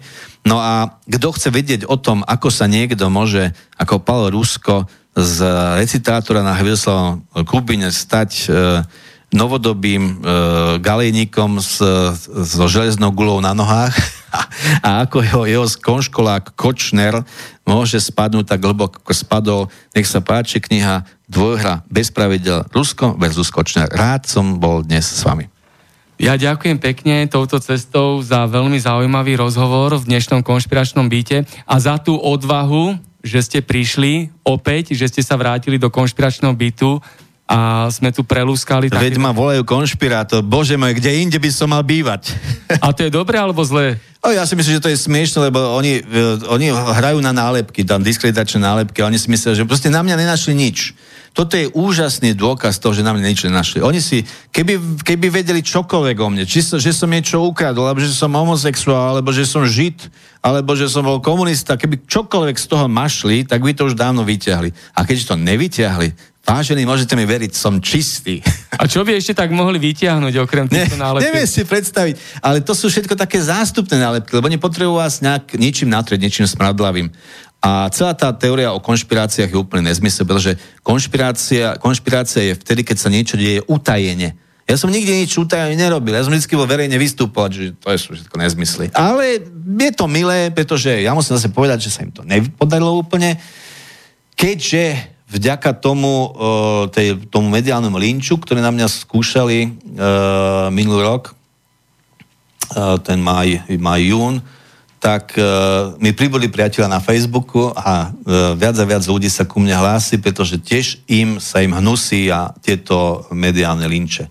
A to chcem povedať, že to je pre mňa dobrá, dobrá, dobré znamenie, že existujú ešte stále slušní ľudia na Slovensku. A kto sú tí, čo nálepkujú takéto nezávislé médiá, že sú konšpiračné? Takto? Kto to je? Kto, to, kto je za týmito? To, to je jednoduché. Ja som to niekedy napísal, že, že každá... Každá konšpiračná skupina, ako je Deep State alebo globalizačná klika, platí veľké peniaze určitým médiám, aby tvrdili, že konšpiračná ex- klika neexistuje. No takže proste, uh, pozrite sa, všetky tie zdroje dneska, Blaha o tom, opäť sa hovoril často poslanec Blaha, uh, kde sú tie zdroje, odkiaľ to prichádza, kto komu to príde, keď pán Hríb dokáže brať peniaze od Penty a zároveň, uh, jak hovorí Češi, dštiť síru, ako pluť na Pentu a zároveň brať jej peniaze, no tak môžeme si urobiť obrázok, aká morálka je to. A títo ostatní, no, čak ich veľa nie je, ich je pár. Týchto naozaj, týchto štváčov je pár, no môže ich byť desať dvadsať. Ale bohužiaľ teda dobre, dobre sú situovaní, dobre, organizovaní. dobre sú organizovaní, prepojení s ľuďmi, ako je... Majú finančné zdroje, dobre. A ako je Poliaček a takíto zúfalci, no tak proste oni, oni si ako nahrávajú navzájom, ale aj to malá hrstka takzvaných revo- e, platených revolucionárov a pevne verím, že my väčšina prevážime. Tak a to bol doktor Gustáv Murín, kandidát vied. Ja sa s ním lúčim. Prajem príma leto. Ďakujem pekne. Spoza mikrofónu sa lúči Martin Bavolár a budeme sa počuť na budúci štvrtok kde sa budeme rozprávať o kauze Čistý deň. Všetky súvislosti, skutočnosti, fakty a dôkazy si povieme so zaujímavými hostiami. Takže všetko dobré ešte raz. Spoza mikrofónu sa lúči Martin Bavolár. Táto relácia vznikla za podpory dobrovoľných príspevkov našich poslucháčov. I ty sa k nim môžeš pridať. Viac informácií nájdeš na w w w bodka slobodný vysielač bodka es ka. Ďakujeme.